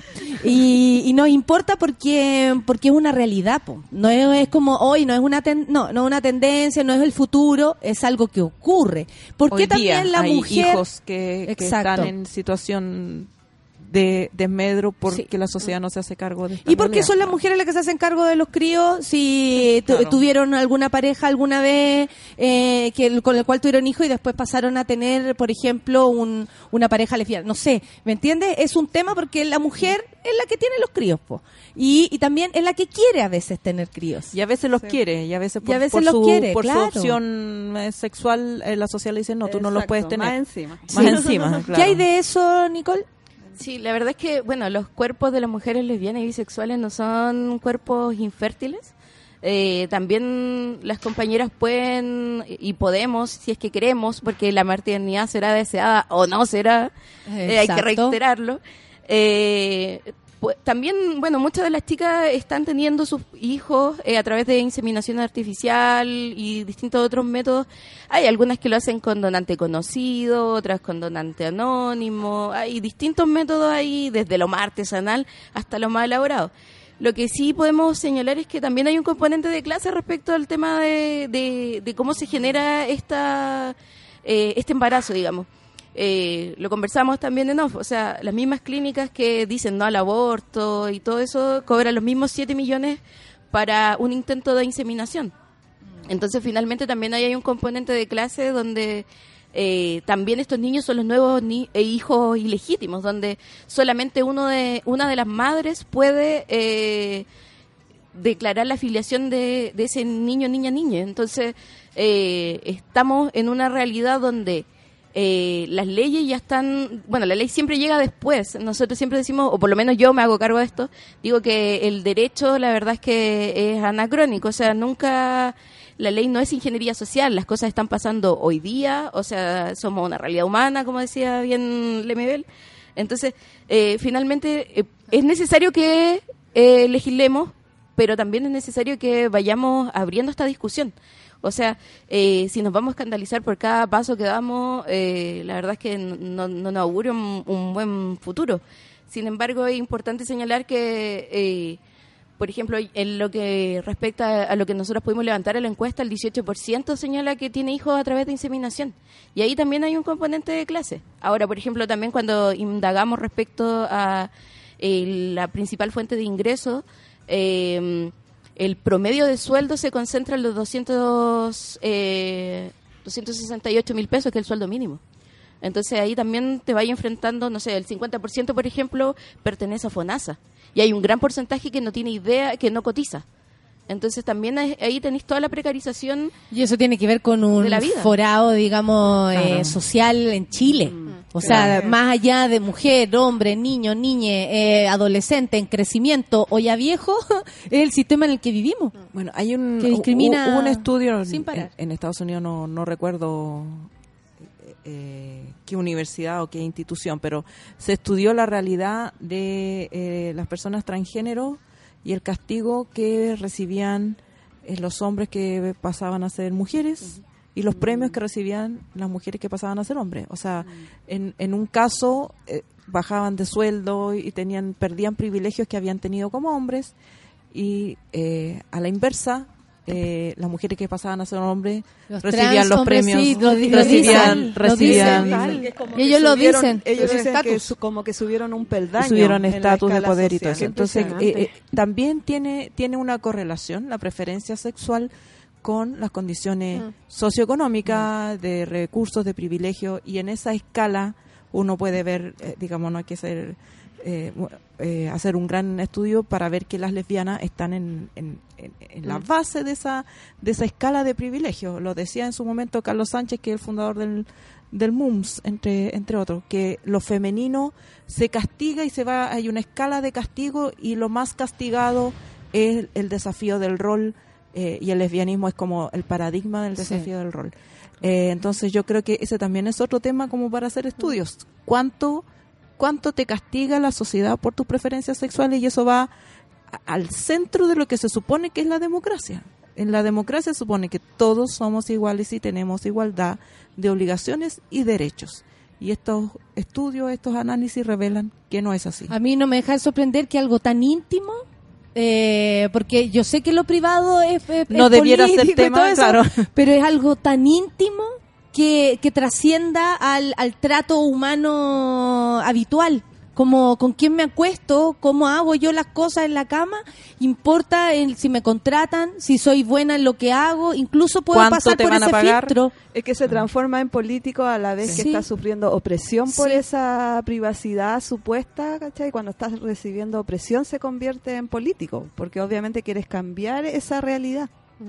Yo quería preguntar algo quería- eh, a, a propósito de, lo, de lo que estaban diciendo. Es que, me quedo dando, no, que me quedo dando Muy vuelta lesbiana, la más eh, de antes. Le encantó a la Erika igual su... Sí, le gustó, sí, le gustó. le gustó. Le gustó la, el, el nombre. que es, eh, a propósito de toda la gente que nos está escuchando seguro y que uno se pregunta de dónde está, eh, ¿cómo ayuda a que la vida sea más fácil para todos, para una y para todas? Y, mm, y les quería preguntar en, en la encuesta si eh, se identificaron los lugares donde hay mayor discriminación. Y son los lugares de tránsito de la vía, no, no me refiero a lugares físicos en específico, sino más bien, no sé, eh, en todo el, La calle, En la todo el sector familia, educacional, en la, la familia, casa, en la la calle, en el trabajo. En, en qué momentos o en qué lugares, cuáles son los de, ma- de mayor discriminación? Y lo pregunto a propósito de nosotras mismas, de, de, de una que está ahí y que todas tenemos como un lugar donde nos hemos sentido más discriminadas, esto independiente de nuestra orientación sexual, Sí. pero también para tener ojo con lo que, un- con lo que uno hace, porque uno, uno puede aprender estar, también, uno sí. puede estar súper así como, mira, yo- a mí me, me encantaría una vida mucho más democrática, eh, me gustaría acoger y de repente uno no se da ni cuenta cuando va repitiendo ciertos patrones. Entonces, ¿dónde, eh, dónde, ¿cuáles son esos lugares que se identifican de mayor discriminación para, la, para las lesbianas? La Nico ahí, Nicole, es la experta. Le estaba, estaba Digo, como un palumpa ahí buscando buscando. Eh, El gráfico, Mira. las barras. Eh, los lugares donde más se ve la discriminación es en la calle, en... Dame un segundo, es que... En la calle nomás. tiene que ver con, con esta intromisión también Exacto. que el hombre percibe como de... O sea, yo me imagino que mujeres también discriminan O sea, a mujeres, yo, ¿ah? yo- yo he visto a la, a También la me señora imagino- Y las lesbianas, las bisexuales, por ejemplo. Y la Cuando el lesbiana, la- discrimi- el Ah, discriminado es ya la-. Ya la inter, Y a- la interdiscriminación y y a las trans y todo, ese es Sí, un pues, temazo. sí. Pero yo creo que en esa mesa tenemos que estar to- todas, Eh, ¿cierto? Para poder exacto, conversar, sí, porque de verdad en ese aspecto es como imposible que si nos unimos en feminismo, ¿no? Eh, estemos discriminando, no, no, no, aquí no tales personas o aquí Claro, no exacto. otras. Esa es una muy buena conversación que dejaremos para otro panel. En la familia. Ahí lo grande, mira, en, am- familia. en ambiente religioso, por ejemplo, en servicio de salud. Eh, La consulta ginecológica. Bueno, eso, es eso, eh, eso también eh, aquí por lo menos tengo del el, oche- el 68% declaró no haber recurrido a realizarse el PAP por medio a discrimin por, miedo, miedo. a la discriminación.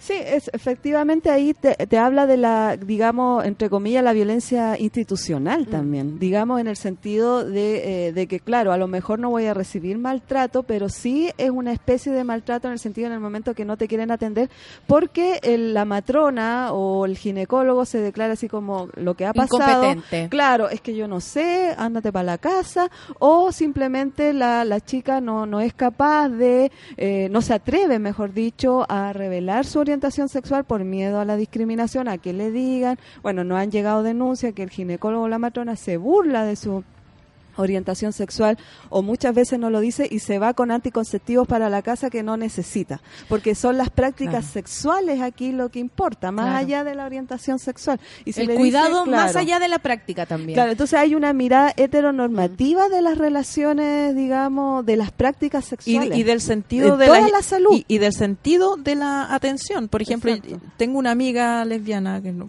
por supuesto voy a proteger su nombre pero eh, eh, fue al, a- al ginecólogo y tenía que hacerse una- un, un examen y el ginecólogo quería introducirle el el es- espéculo. el espéculo Eh, y ella le dijo que prefería que le hiciera una mm, ecografía transvaginal, eh, o no, no transvaginal, la, la ecografía ecografía como normal, por sobre, de esa- por sobre de la la, piel, guata, digamos.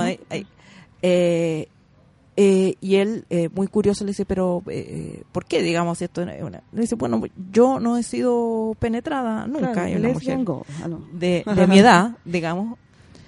Y él eh, se enojó con ella, eh, eh, eh, se burló y eh, quería forzarla a que eh, aceptara la, la- Bueno, entonces eso, claro. Pero eh, eso es eh, violencia Exactamente. absoluta. Eso es lo que nosotras, Entonces, nosotras hacemos eh, talleres respecto Además, a eso. sí. tuvo que eh, eh, revelar para, para oponerse. Ella es una Revelar. mujer profesional, profesional, digamos. eh, eh, tuvo que poner toda su fuerza, eh, y es profesional eh, también del área de la salud, eh, toda la fuerza de su profesión, de sus conocimientos para para oponerse. Entonces, eh, eh, y de todas maneras salió muy consternada de, de, de esa eh, de esa cita. Porque, ¿por qué tú tienes que revelar tu orientación sexual si solamente, si tú pides... ¿O por que- qué revelarla que eh, porque- significa que te traten claro, mal? exacto. O sea, a ver, es que lo que pasa es que aquí eh, la forma de atención, nosotros siempre hablamos una atención digna en salud, porque aquí se está violentando igual el derecho humano básico en salud, que es una atención digna. Entonces, ¿qué pasa aquí? Eh, es verdad, a lo mejor no es necesario que yo lo revele tal cual, como para que me atiendan bien, pero sin embargo el facultativo también tiene que tener en, en sus preguntas también una mirada más amplia, que la Claro, mujer que se sienta ahí claro. no necesariamente es una mujer que tiene prácticas heterosexuales, sino que a lo mejor también tiene prácticas a lo mejor eh, con parejas de su mismo sexo. Entonces, en ese Ni sentido tienen que cambiar claro. las preguntas, no, no solamente ya, eh, ¿cuándo fue tu última relación sexual, pero con quién?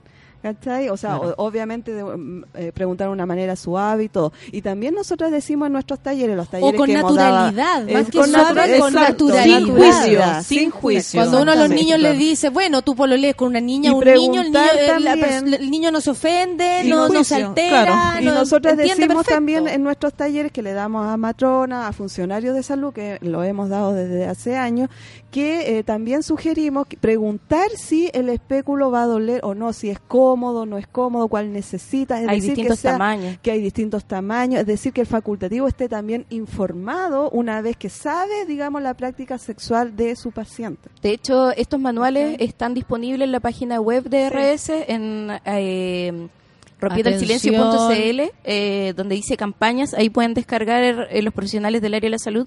Eh, este material está disponible todavía en línea para que también el proceso de aprendizaje como profesional, si bien no te lo pasaron en la universidad, digamos desde la desde la mm, lingüística, la empatía, pucha, la verdad es que uno como profesional también tiene que autoformarse. Po, claro, o sea, la información claro. hoy en día está, nosotros la creamos y es gratis. Es que lo que me llama la atención es que la mujer sufre si es lesbiana o no es lesbiana. Porque porque también eh, yo yo soy, o sea, soy autónoma, yo también puedo decirle al doctor, sabe que esto esto no, esto sí, eh, o no le quiero compartir tal información, no sé, como Claro. esa autonomía de O la mujer claro, frente a un horizontalidad que, que doctor debiera haber porque tiene que ser de- claro claro O sea, Bueno, ¿por qué hecho, hay que Por eso hay un movimiento incluso para eh, los partos sin violencia. violencia obstétrica? La, claro. la violencia obstétrica que existe también. A propósito, Sí. o sea, Yo soy una, eh, una víctima. Tengo una cicatriz en la cara cuando sacaron me sacaron de la guata de mi Oh. madre. Me pasaron a llevar con el bisturí. Si alguien no lo sabía. sí, y todavía se me nota en la cara y no se me salió nunca más. Pero Mira cuando las fuiste caras. al ginecólogo. No, No, pues, niña, cuando la cesárea, pues, la Erika, enchúfate, pues, planchicampo. Cuando me sacaron de la guatita de mi madre, me pasaron a llevar con el Victory en la cara y menos mal fue acá. Ahí se ve. Oye, pero tu pobre mamá. Existe, tenía brava. 18 años, no entendía nada. Tenía 18 la pobre, no entendía nada. O sea, le pasaron a una niña tajeada y ya solo está, está viva, fin. Sí, es, es muy grave, es, es muy fuerte, por eso digo, o sea, Sí. que increíble el- el- la vulnerabilidad en la que estamos Claro, frente a y- cualquier y- institución, Y, toda esta idea de persona. que la de que la ginecología es solo referida a la maternidad. Exacto, a al tema reproductivo. Por otras cosas, si tú quieres saber, no sé, pues, sobre el placer, sobre eh, otros aspectos de tu cuerpo que no sean referidos a tener o no tener hijos, como que haya chao. Oye, algo tan básico como Sí. que hay compañeras que no saben que son alérgicas al látex, por ejemplo, yo. Yo no sabía que era alérgica al látex y me enteré así de una manera no muy grata. Entonces, Claro. Pero también tiene que ver, por ejemplo, bueno, hablando, ahora que estamos abordando el tema de las barreras de látex, eh, bueno, la epidemia de VIH en Chile está descontrolada, también hay Sí. que posicionarlo, y también nuestras compañeras no eh, se cuidan, no están utilizando barreras de látex, por ejemplo, para prácticas como el sexo oral. Eh, y eso puede ser así y eso desde- también desde el debiera ser materia de del, del- de la consulta ginecológica. Claro, y- pero claro. no, ¿Cómo saber si queda alérgica al látex? Pero sí, aparte que si tienen a una mujer lesbiana al frente, tienen que saber cómo atenderla según sus Sí, necesidades. Bueno, por eso es nosotros como damos profesionalismo. De hecho, este sábado paso el dato, tenemos un taller súper masivo con el Colegio Médico que nos invitó porque hay interés también Qué por bueno, este qué tema. bueno. Ahora Mm. está habiendo un interés sumamente grande porque antes nunca nadie había dicho, ah, Oye, y, nadie y- se había dado cuenta. y respecto a, por ejemplo, a usar tampoco el condón la, y todas esas cosas, tiene que ver por qué. Porque hay más confianza entre mujeres, porque se piensa que la mujer No. eh, eh, eh, no, no va a estar infectada de algo. Es que eh, hay, ese, eh, ¿hay hay algo esa, así? hay esa creencia de que entre dos mitos. mujeres no pasa claro, nada. que no hay que no hay transmisión de como que, ST. no sé, casi que las relaciones son angelicales así. como que sé, solo nos tomamos de la mano y Eh, a las palomas en el vuelo. claro. Ah, no. No, la, eh, la verdad es que el tema de las barreras de látex es súper importante porque, eh, hablando un poco desde la biología, el principio básico, porque una tiene que informarse de todo, chiquillas, y cuando una es activista tiene que ser así, desde derecho hasta biología. Eh, uno de los principios básicos de, de, de los fluidos eh, y de las membranas es que son permeables y por lo tanto todo contacto de fluido con fluido genera una potencial infección. Por ejemplo, en el caso de, no digo todas porque todas las prácticas de las compañeras son diversas también, pero en el caso de juguetes sexuales eh, es importante cambiar el preservativo, es importante saber, insisto, si es que una es o no alérgica al látex. Por ejemplo, hay otra, hay otro tipo de barreras que son las barreras de nitrilo y de vinilo. Y es súper importante que se conozca también.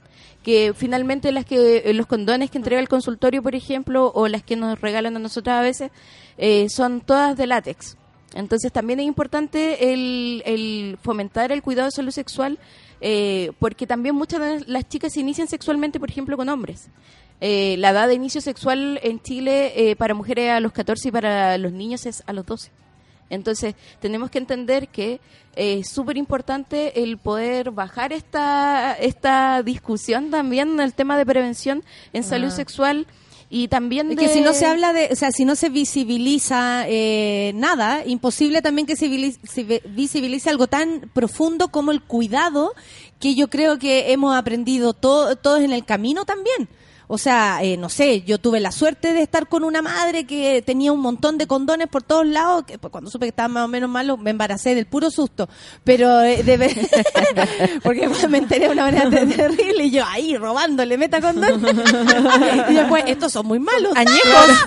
No, pero no hay condón malo, no hay condón malo. Quiero es que fue, desmitificar no, algo. pero fue un es que esto, esto estoy hablando cuando Muchos eran años. malos Sí, ah, ya, cuando eran malos. los pasaban malos sí tú estoy hablando de ah, muchos años pero eh, es increíble cómo eh, finalmente hay que eh, organizarnos seguir organizadas eh, paralela y, y en conjunto. Paralelas. Paralelas. paralelas, Ah, de forma paralela y en conjunto, ¿cierto? Como unir eh, la mu- como trans, mujer, eh, lesbiana, no lesbiana, eh, con ganas de ser lesbiana, no sé, da lo mismo, pero en el fondo necesitamos más información, masificar esto, hablarlo Y, y yo creo que, claro, la visibil- apoyarnos y cuidarnos es tan personal. Uno no sabe las razones que hay detrás de una persona que no quiere decir cómo es o lo que le gusta. ¿Cachai? De pronto uno dice, vamos, salga. No es tan así. Tiene que, te- tiene que haber un, un, un contexto. Las mujeres estamos muy vulnerables. Entonces, llegar y decir soy lo que sea es muy complicado. Entonces, es un camino que yo agradezco que Rompiendo el Silencio eh, lo, lo, lo siga haciendo tan insistentemente y, por supuesto, desde otro lado, nosotras apañando eh, lo que podamos, pero también informándonos. Porque cuando tengamos ganas de ser lesbianas, hay que saber. Cuando tengamos Siempre serás bienvenida. Aquí tienen la Lo sé, consejera lo sé, lo premium. sé. Ah, Oye, vámonos retirando. Eh, palabras al cierre, Nicole, eh, Erika, Bea, Ale. Sí, lo último que quería añadir es que la verdad es que el- con los contextos de violencia también se dan en parejas del mismo sexo. Nosotros también pudimos levantar Sí, información de eso. Prontamente vamos a estar eh, difundiendo la palabra de la lesbiandad y la bisexualidad, eh, donde van a poder encontrar los detalles de este estudio. Y nada, agradecer el espacio a todas, eh, a su vela también eh, por habernos invitado. Eh, y eso por mi parte, así que ahí estamos Muchas trabajando gracias, para. Nicole. Un gusto tenerte acá. Ale. Gracias, no, ya. No, no tengo palabras al cierre. No, porque ya está, está escribiendo como lo que va a tener palabras, ya está todo escrito. Está todo ahí. No, yo solo recalcar que eh, la agrupación lésbica está haciendo un gran trabajo en incidencia, no solamente con esta encuesta, esto fue como un primer paso de mucho que, que hemos dado, pero realmente la agrupación ha visibilizado temáticas que simplemente antes no eran tomadas en cuenta. Eh, también con el tema de la violencia, pronto vamos a lanzar eh, un espacio que se llama la línea violeta, que va a ser un espacio de orientación y contención para eh, mujeres lesbianas que hayan sufrido acoso o también violencia al interior de la pareja. Y los resultados de este estudio lo queremos ya dar a conocer con una publicación que va a ser en diciembre. Así que estamos con harta pega y agradecer como siempre a la Nata, aquí a las chiquillas, nos apoyan en nuestra difusión. Eso, Bea. Eh, yo quería agregar Tú algo de, de lo último. cosas, Bea. Sí, sí, de repente hablo todo el día, entonces es tan rico escuchar también, fuera de broma, fuera de broma. No, pero quería, quería agregar algo respecto al último que estábamos hablando y que, y que para mí fue una sorpresa, que por ejemplo, hay condón femenino y no lo venden en farmacia. Sí. Hay que buscarlo en lugares especializados. Hay barreras y tampoco. Hay que buscarlas y cuesta encontrarlas. Entonces, eh, si no hacemos presión nosotras, lamentablemente, eh, si no seguimos haciendo presión en esta de otro sentido, tampoco se van a vender en todas partes. Porque eh, estamos súper invisibilizadas en todos estos temas. Claro, No y ahí las leyes de mercado no funcionan No, pues porque, no, hay, hay porque hay una demanda. Hay un proyecto y- de la diputada Carol Cariola para la distribución gratuita del condón femenino y las barreras de látex y el, ahora el Ministerio de Salud va a distribuir, se supone que ya, ya compró los condones femeninos y los va a distribuir, pero ahí Se les van a vencer si no los Yo entregan. creo, pero, Hay que encontrar esa que caja. Hay que estar súper vigilantes Sí. a ese Sí. tipo de cosas y, y, y qué bueno que resultemos molestas y vamos a estar ahí resultando molestas todo el rato Sí, hablando de estos temas. Así Exacto. es. Así es. Vamos a seguir molestando. Exactamente, con esas palabras al cierre, son las 10 con 32, El nos despedimos será de... ley. Ah. El aborto será ley, si no es ahora, será mañana, pero lo será. Son las 10 con 32, muchas gracias a este panel feminista y nos vamos con Kylie Minogue. Obvio, algo cercano a la onda, ¿o no, Erika? ¿Califica? ¿Sí? ¿Califícala? ¿Sí? Ya. Nuestro aplauso, nuestro aplauso. El aplauso. Ah.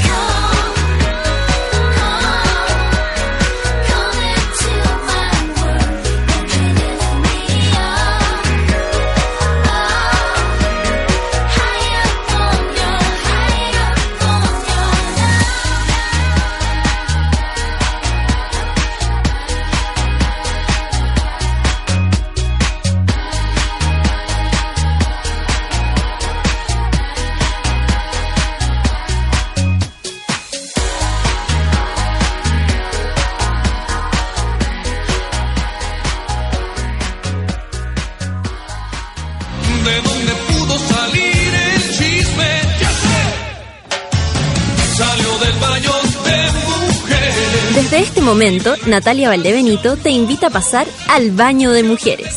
Entra con nosotros y descubre quién es la invitada de hoy. Me pongo las lentejuelas para recibir a la invitada de hoy porque hace cuando bueno cuando supimos de su premio eh, lo dijimos acá, lo celebramos acá, recuerdo, y conté que iba detrás tuyo caminando el día anterior a que te fueras de viaje, porque tú, donde ustedes trabajan, está cerca de mi casa, y te, y te sapié y le conté a todo el mundo que te había sapiado. Eh, estoy con la gran ganadora, Dominga Sotomayor, ¿cómo te va? Ella ganó eh, el... ¿Cómo se llama el premio? Leopardo de mejor dirección. Leopardo de Oro a la mejor dirección en el Festival de Cine del Orcano, Locarno, perdón. Esto es primera vez que una mujer gana, Dominga. Tú me contáis que te avisaron la noche antes, porque siempre para los premios a veces la gente no se queda. Uno nunca piensa que va a ganar en verdad. Sí, Uno nunca que- cree que va a ganar nada. Uno nunca cree que hagan nada. No, total, yo nada. Estaba con unos amigos, era la última noche, y me llamó el director del festival diciéndome, me gustaría que estés mañana porque ganaste algo, y hay una foto, y yo, algo, como... Algo.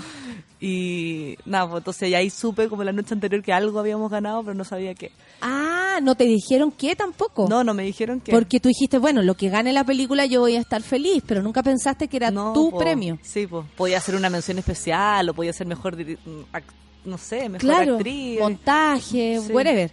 Oye, eh, Dominga, y eh, hace algún tiempo atrás, tú habías venido a nuestro programa, al otro lugar donde estábamos, y bueno, has venido como ya dos veces, hemos conversado acá, y esto estaba en proyecto.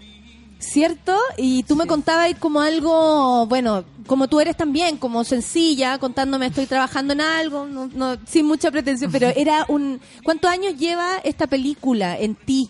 Lleva harto rato, como cinco años yo creo. Es un, empecé a escribir esta película cuando terminé de jugar a domingo. Estamos hablando de Tarde para Morir Joven. Sí.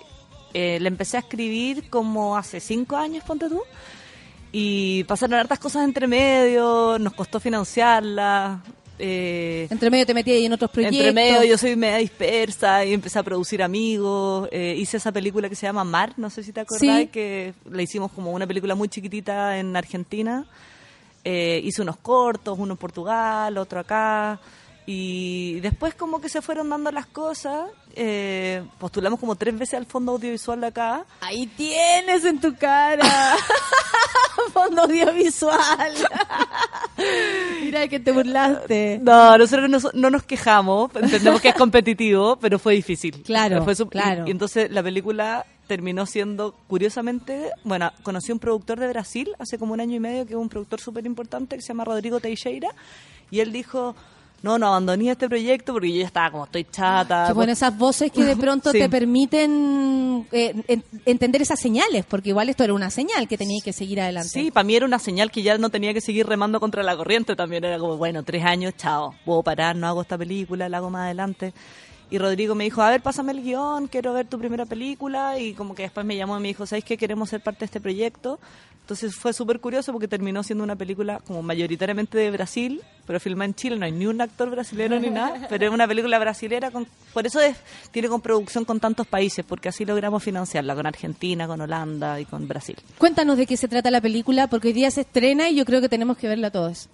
Absolutamente. Me encantaría, es un retrato colectivo en los 90 de tres jóvenes, adolescentes, eh, de 16, Sofía, 16 Lucas y Clara de 10 años, que viven en esta comunidad como aislada, que está inspirada en la comunidad ecológica de Peñalolén. Perfecto. Y que, que en un verano enfrentan como sus primeros amores, eh, miedos y frustraciones, eh, preparando una gran fiesta para Año Nuevo.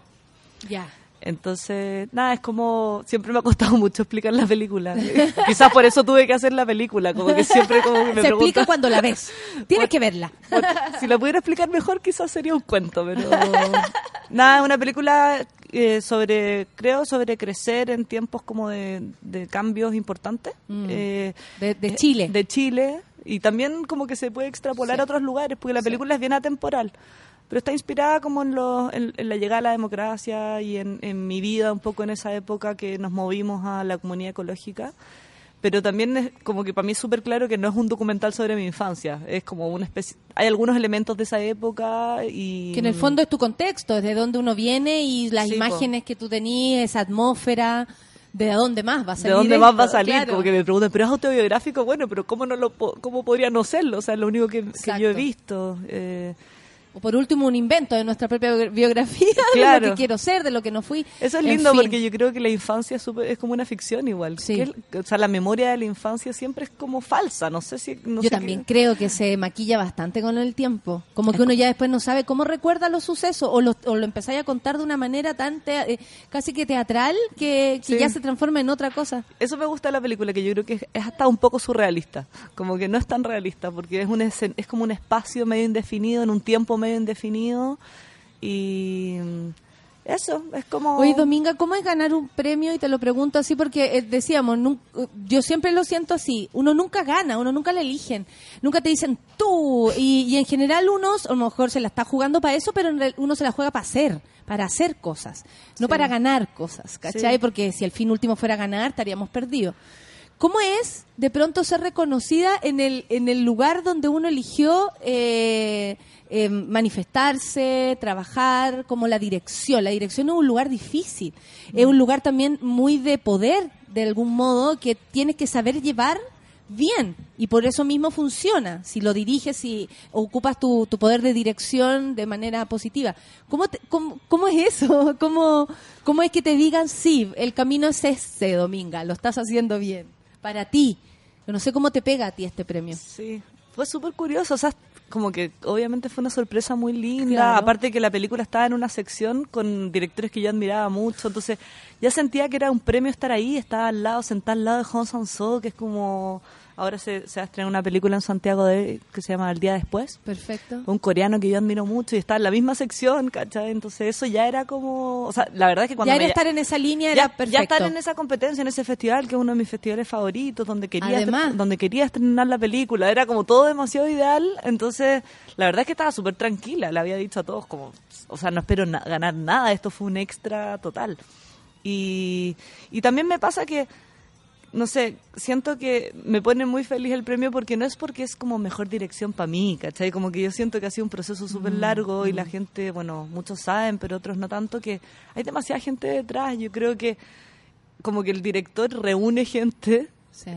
eh, con talento, con buena onda, con energía, porque quizás uno le paga a un equipo, pero siempre una película es más energía que eso, que ese pago. Siempre hacer Claro. cine es más sacrificado que no un trabajo normal. Y para mí esta película fue como no sé, yo creo que el cine transforma cosas y esta película fue como en el proceso. O sea, eso es lo, lo- como lo más rico con lo que me quedo, como que fue un proceso increíble, como que se me amplió la familia. Es la respuesta a un proceso muy, mm, no sé, como muy importante, muy significativo. Sí, quizás el premio lo hace visible, Claro. pero como que yo ya estaba muy feliz porque ponte tú, no sé, los niños estaban demasiado felices, sintieron que les cambió algo hacer esta película. Eh, fuimos, no sé, en Cine Estación como que somos súper estrictos de hacer rodajes buena onda y creo que lo logramos. Y Claro. eso fue como... onda, ¡No yo- vamos a pelear! es, es como, sí, sí, sí, te iba a decir lo mismo, es divertido porque es como nazi, es como, acá no se pelea, prohibida la mala onda. Entonces es muy bacán como haber logrado eso y que la gente nos dice, oh, lo pasé increíble en el rodaje, siendo que un rodaje siempre es un delirio, o sea, cinco Sí. semanas juntos, esta película tiene animales, un elenco como de 40 personas, un equipo gigante, o sea, estaba todo para que saliera todo mal. y, y, y eso lo agradezco mucho, que, que hay un equipo que creyó como en esta locura de este proyecto y nada, pues el premio es como una guinda de la torta, pero yo ya estaba muy feliz con Y el yo me imagino que ese, pro- ese proceso eh, había terminado y ya estaba ahí en, en otros proyectos. Porque las películas como que tienen un tiempo no real. Es Claro. como, uy, esa película la terminamos un año, pero ahora recién va a salir, pero la persona ya, ya está muy distinta, el protagonista, no sé, como cosas así. Sí, la, pro- la preproducción, la post, todo se da en un tiempo que no es el, el como no, no la terminamos ayer para estrenarla hoy día. Claro. ¿Cachai? Como una obra de teatro que está como en, en funcionamiento eh, directo. Eh, ¿En qué otros proyectos está ahí y cómo esto también abre lo- el, el camino? Es cierto, por ejemplo, te llaman después, inmediatamente. ¿Cuál es la fantasía? Porque nosotros habíamos crecido en esta fantasía de Nicolás López, más o menos, del cine chileno. No, no, se fue la invitada. Ah, la cagué y se fue la invitada. No, pero eh, ¿cómo, ¿cómo para ti una verdadera directora de cine que, que ha tenido un proceso largo una película, que tiene una, una que participa de una productora que como tú decís tiene una mística también. Eh, ¿Cómo es para ustedes este este premio? ¿En qué se en qué se podría materializar, sobre todo en tu carrera? Bueno, yo creo que, que estamos como en un momento medio inédito en Cine Estación, porque el año pasado filmamos como cuatro películas. Y, Saludos y a todos los de Cine Estación, ¿están escuchando? Son mis Ojalá que estén vecinos. escuchando. Son mis vecines. La Cata, Omar y José María que trabaja con nosotros. Y somos, somos es, es una empresa súper familiar igual. O Claro. sea, somos tres más José María que nos ayuda, es productor ejecutivo. Entonces es como súper chiquitito y de repente hicimos cuatro películas. Este año tres de esas películas se estrenan en festivales clase A, que son como los festivales más importantes. Una estuvo en Cannes, después estuvo en Locarno. Maravilloso. Y no sé, pues para mí es loco, como que es medio un limbo ahora. Se me, ha- me han, me han llamado agentes de Estados Unidos, el productor de Brasil tiene ganas de que hagamos otra película, pero Ah, no, si no, te dijo, ¿viste, viste?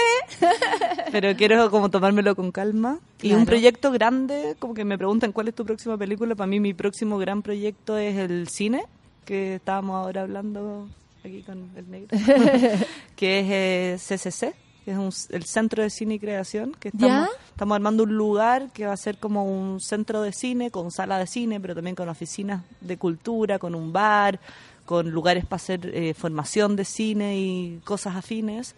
Y ya tenemos el lugar y se empieza a remodelar como en dos semanas más. Qué maravilla. Es un proyecto como ambicioso, grande, que llevamos desarrollando hace como dos Muy años. social también. Sí, como que siento que es mi, mi lado político, como que no, no- Claro. como que siento que el cine en verdad puede transformar cosas y yo tengo ganas de hacer cosas que más allá de mis películas y este proyecto como que me mueve mucho. Qué, qué loco que nos conté eso, porque en general uno podría pensar que estaba ahí atenta al llamado del productor, del director que se, a lo mejor se afiebra con Dominga, es ella, pa. Y, y claro, de pronto cuando se aterriza, tú decís, ¿qué propuesta quiero?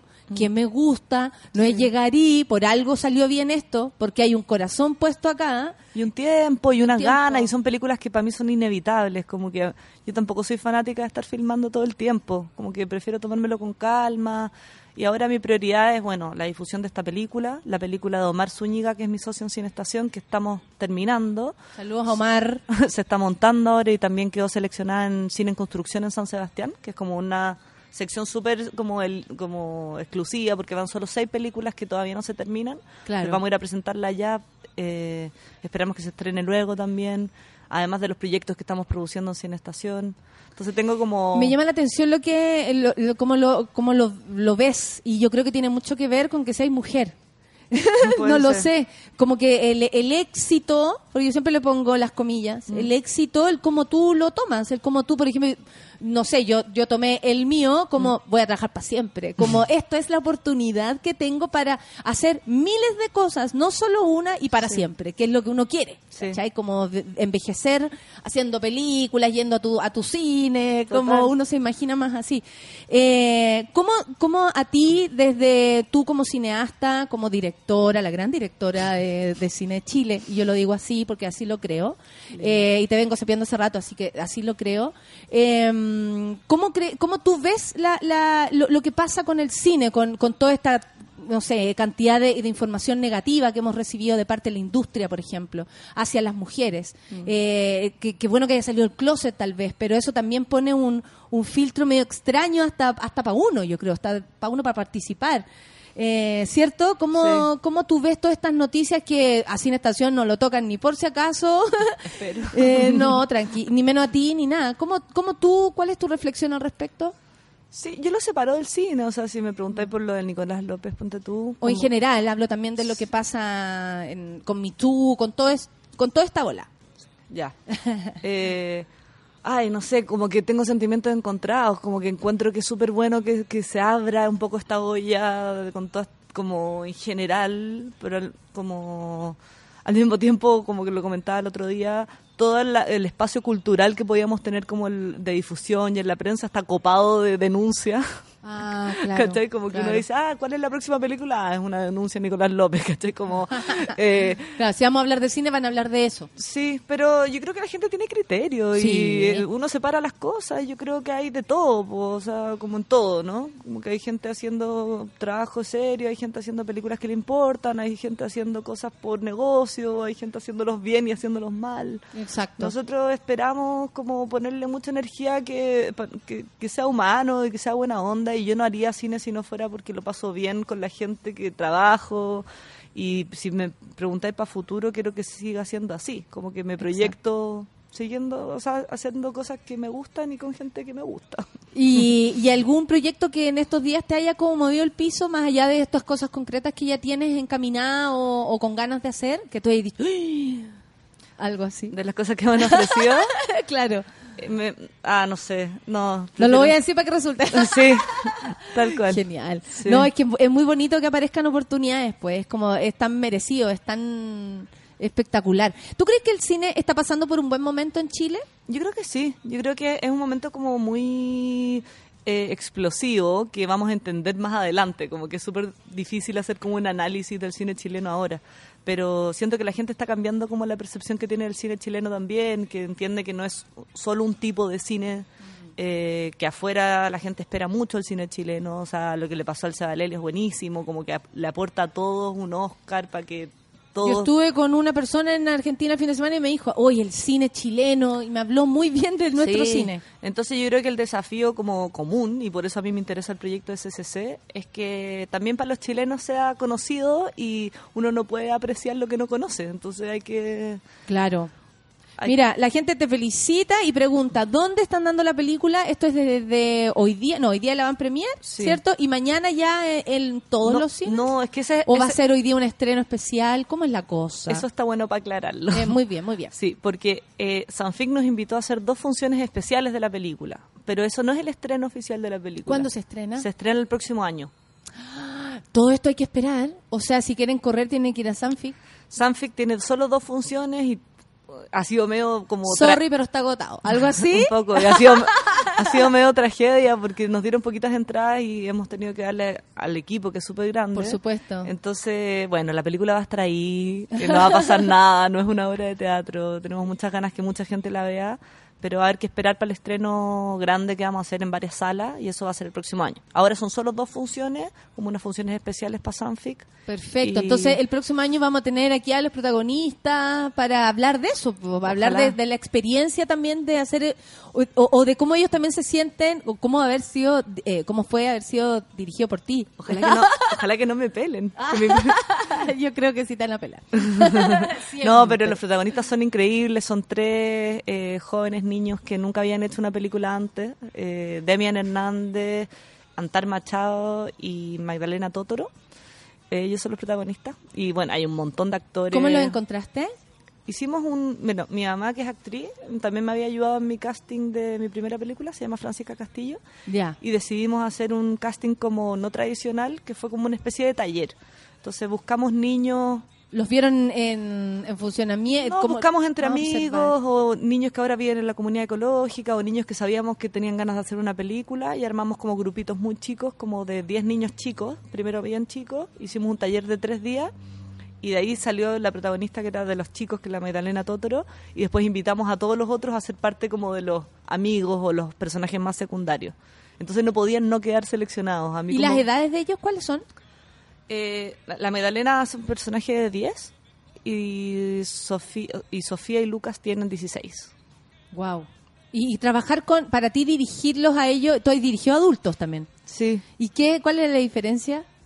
Dirías tú, porque igual son diferentes, no sé, como, como sentir. A lo mejor tú a algún adulto actor le dices una instrucción y él la entiende de un modo eh, y es más cegado todo, y en cambio a un chico que entre que entiende y no entiende y al mismo tiempo actúa por- tan por instinto, lo recibe de otra forma. ¿Tú también tuviste ahí que, que adecuarte a ellos o ellos a ti o armaron un, un diálogo en común? Sí, yo como que pruebo distintas cosas. Era medio desafiante el elenco porque habían desde actores como el Antonia Segers o Claro. Alejandro Goich que tienen un montón de experiencia, a actores adultos que no tienen ni una experiencia o que no son actores, o los niños sin experiencia. Guau, había de todo. Había de todo, era una jungla y la idea era como tratar de que todos estuvieran en el mismo tono y conectados en la misma película, en el mismo universo.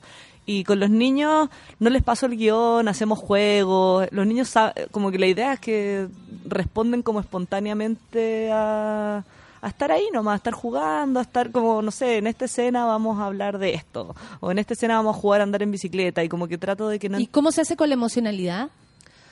Eh, bueno, la emoción es una captura de la emoción de ellos. Ellos traslapan, yo creo, la, la- una emoción que están viviendo ahí, o uno lo puede conectar con otra cosa, o yo les puedo decir como, a ver qué te pasaría a ti si a tu cumpleaños no llega nadie. Como que trato de llevar, no sé, en una escena, da lo mismo, como que Sí. trato de... Pero la verdad es que como que no tengo una regla co- como tan concreta, creo que para mí dirigir tiene que ver con tener una relación muy personal y cercana con cada uno de los actores. Entonces, creo que fue más nada que eso, como tratar de conocerlos, de conversar, de y de la confianza también que ellos conectaran contigo. Sí, yo creo que nada, pues ellos se tienen como que entregar y para que un actor se entregue, el, el director tiene que darles como cierta confianza y contención también. Qué maravilla. Bueno, esas son ya tus técnicas más, más de directora. Eh, bueno, estamos acá con Dominga Sotomayor. Yo estoy muy feliz, eh, me alegré muchísimo. Había visto tu foto con. Tú habías subido una foto a tu Instagram eh, con, con los actores. Las actrices y los actores, así como aquí. Y, y todo parecía, y, y te lo digo en serio, como tan sencillo. O sea, eh, no me entendiste al principio cuando te dije, yo iba detrás tuyo caminando, tú ibas Sí. caminando y yo y, y, y después era como, y ella misma la que iba caminando, ahí era la ganadora de. Y, y siento que hay siempre esa mezcla en lo que, en tanto en lo que tú haces como en ti misma, eh, que se traduce súper bien en esa foto, que es como ganamos. Y tú estás ahí como muy sencilla con tu grupo, como esto es lo que ganó, el trabajo, esta conexión que tú me habláis de, de ti- tuya con los, con los mini actores, mini actrices. Eh, se nota. Quiero decírtelo, se nota, se nota esa, esa, como esto salió así porque se hizo desde esa naturalidad y te lo agradezco porque no es lo que generalmente estamos acostumbrados a ver en el cine. ¿Cierto? Que se Mm. luce como algo tan lejano, tan oh, tan grande, a veces tan factuoso, cuando en verdad aquí Es mucho más cercano y Claro. es como, no sé, y también tengo la suerte de trabajar con gente muy talentosa, pero también en general es gente con la que también me gustaría ir a comer si es que Claro, no lo una película bien. y como lo mismo con las coproducciones que hacemos, es gente con la que queremos pasar un, un rato juntos, como que es, es mucho más cercano y ese es como, no sé si es nuestro estilo, pero al menos es lo como, como ha surgido en Cine Estación. Se nota. Como no, no, son- no es tan parafernálico y también uno dice, ay, la dominga está arriba de un yate en no sé dónde, después uno llega acá y tengo mi casa toda desordenada, o sea, es un- y la abandonada Y gas y no había gas. Claro, como- y la cuenta de luz estaba cortada, o sea, eh, no, pero es mucho más cotidiano y claro, y hay que entenderlo así, como que parece muy glamuroso, pero eso son eso es como un matrimonio largo de una semana en Locano y después uno sale de ese contexto y vuelve a, a los amigos, a trabajar, a sentarse, en- y trabajamos mucho también. eh, eh, entonces- Lo- es que quería hacer hincapié en eso porque es lo que yo percibo y me parece que es súper importante para acercar también la película a la gente, eh, como de, de no sentirnos como esta distancia tan grande con el cine, con el arte, ¿no? Sí. Que para que para cada uno de nosotros es como, ¡oh! como casi como inalcanzable y, y- y no es así. Y, y te lo ganaste tú y te lo ganaste porque tenía un montón de mérito y me encanta que hayas sido como en ese grupo selecto más encima. Todavía no te la creí esa, como le ganaste al chino. todo. Genial, hay que celebrar. ¿Y vaya a celebrar mucho? Como que tenéis muchas celebraciones. Hoy día hay una celebración, pero nada, he tenido como, llegué hace poquito y he tenido como desayuno familiar y Todo cosas el mundo así. quiere decirte cosas y saber cómo te sentiste. Qué Sí. bacán. No te bajes de la nube todavía. Oye, eh, Dominga, muchas gracias por venir. Felicidades otra vez. Gracias a Eh, ti. Y a todos invitados, bueno, esto es el próximo año, pero de todas maneras vamos a estar cercanos a la película para Sí. saber lo que va a pasar, el camino. Estoy segura que vienen más premios, así que prepárate, anda preparando las pilchas, eh, porque hay que partir nomás a, a recibirlos. Y eh, nada, pues saludos a Cine Estación y a todo lo que están haciendo. Muchas que se gracias. les vaya la raja. Y los vamos a invitar cuando se estrena acá y Sí, mantenerlos y quiero a esos niños aquí. Sí, lo máximo. los necesito. Vamos entonces, gracias Dominga por haber venido. Nos Gracias vamos con Metronomy Love Letters. Me encanta esta canción. Café con nata en suela.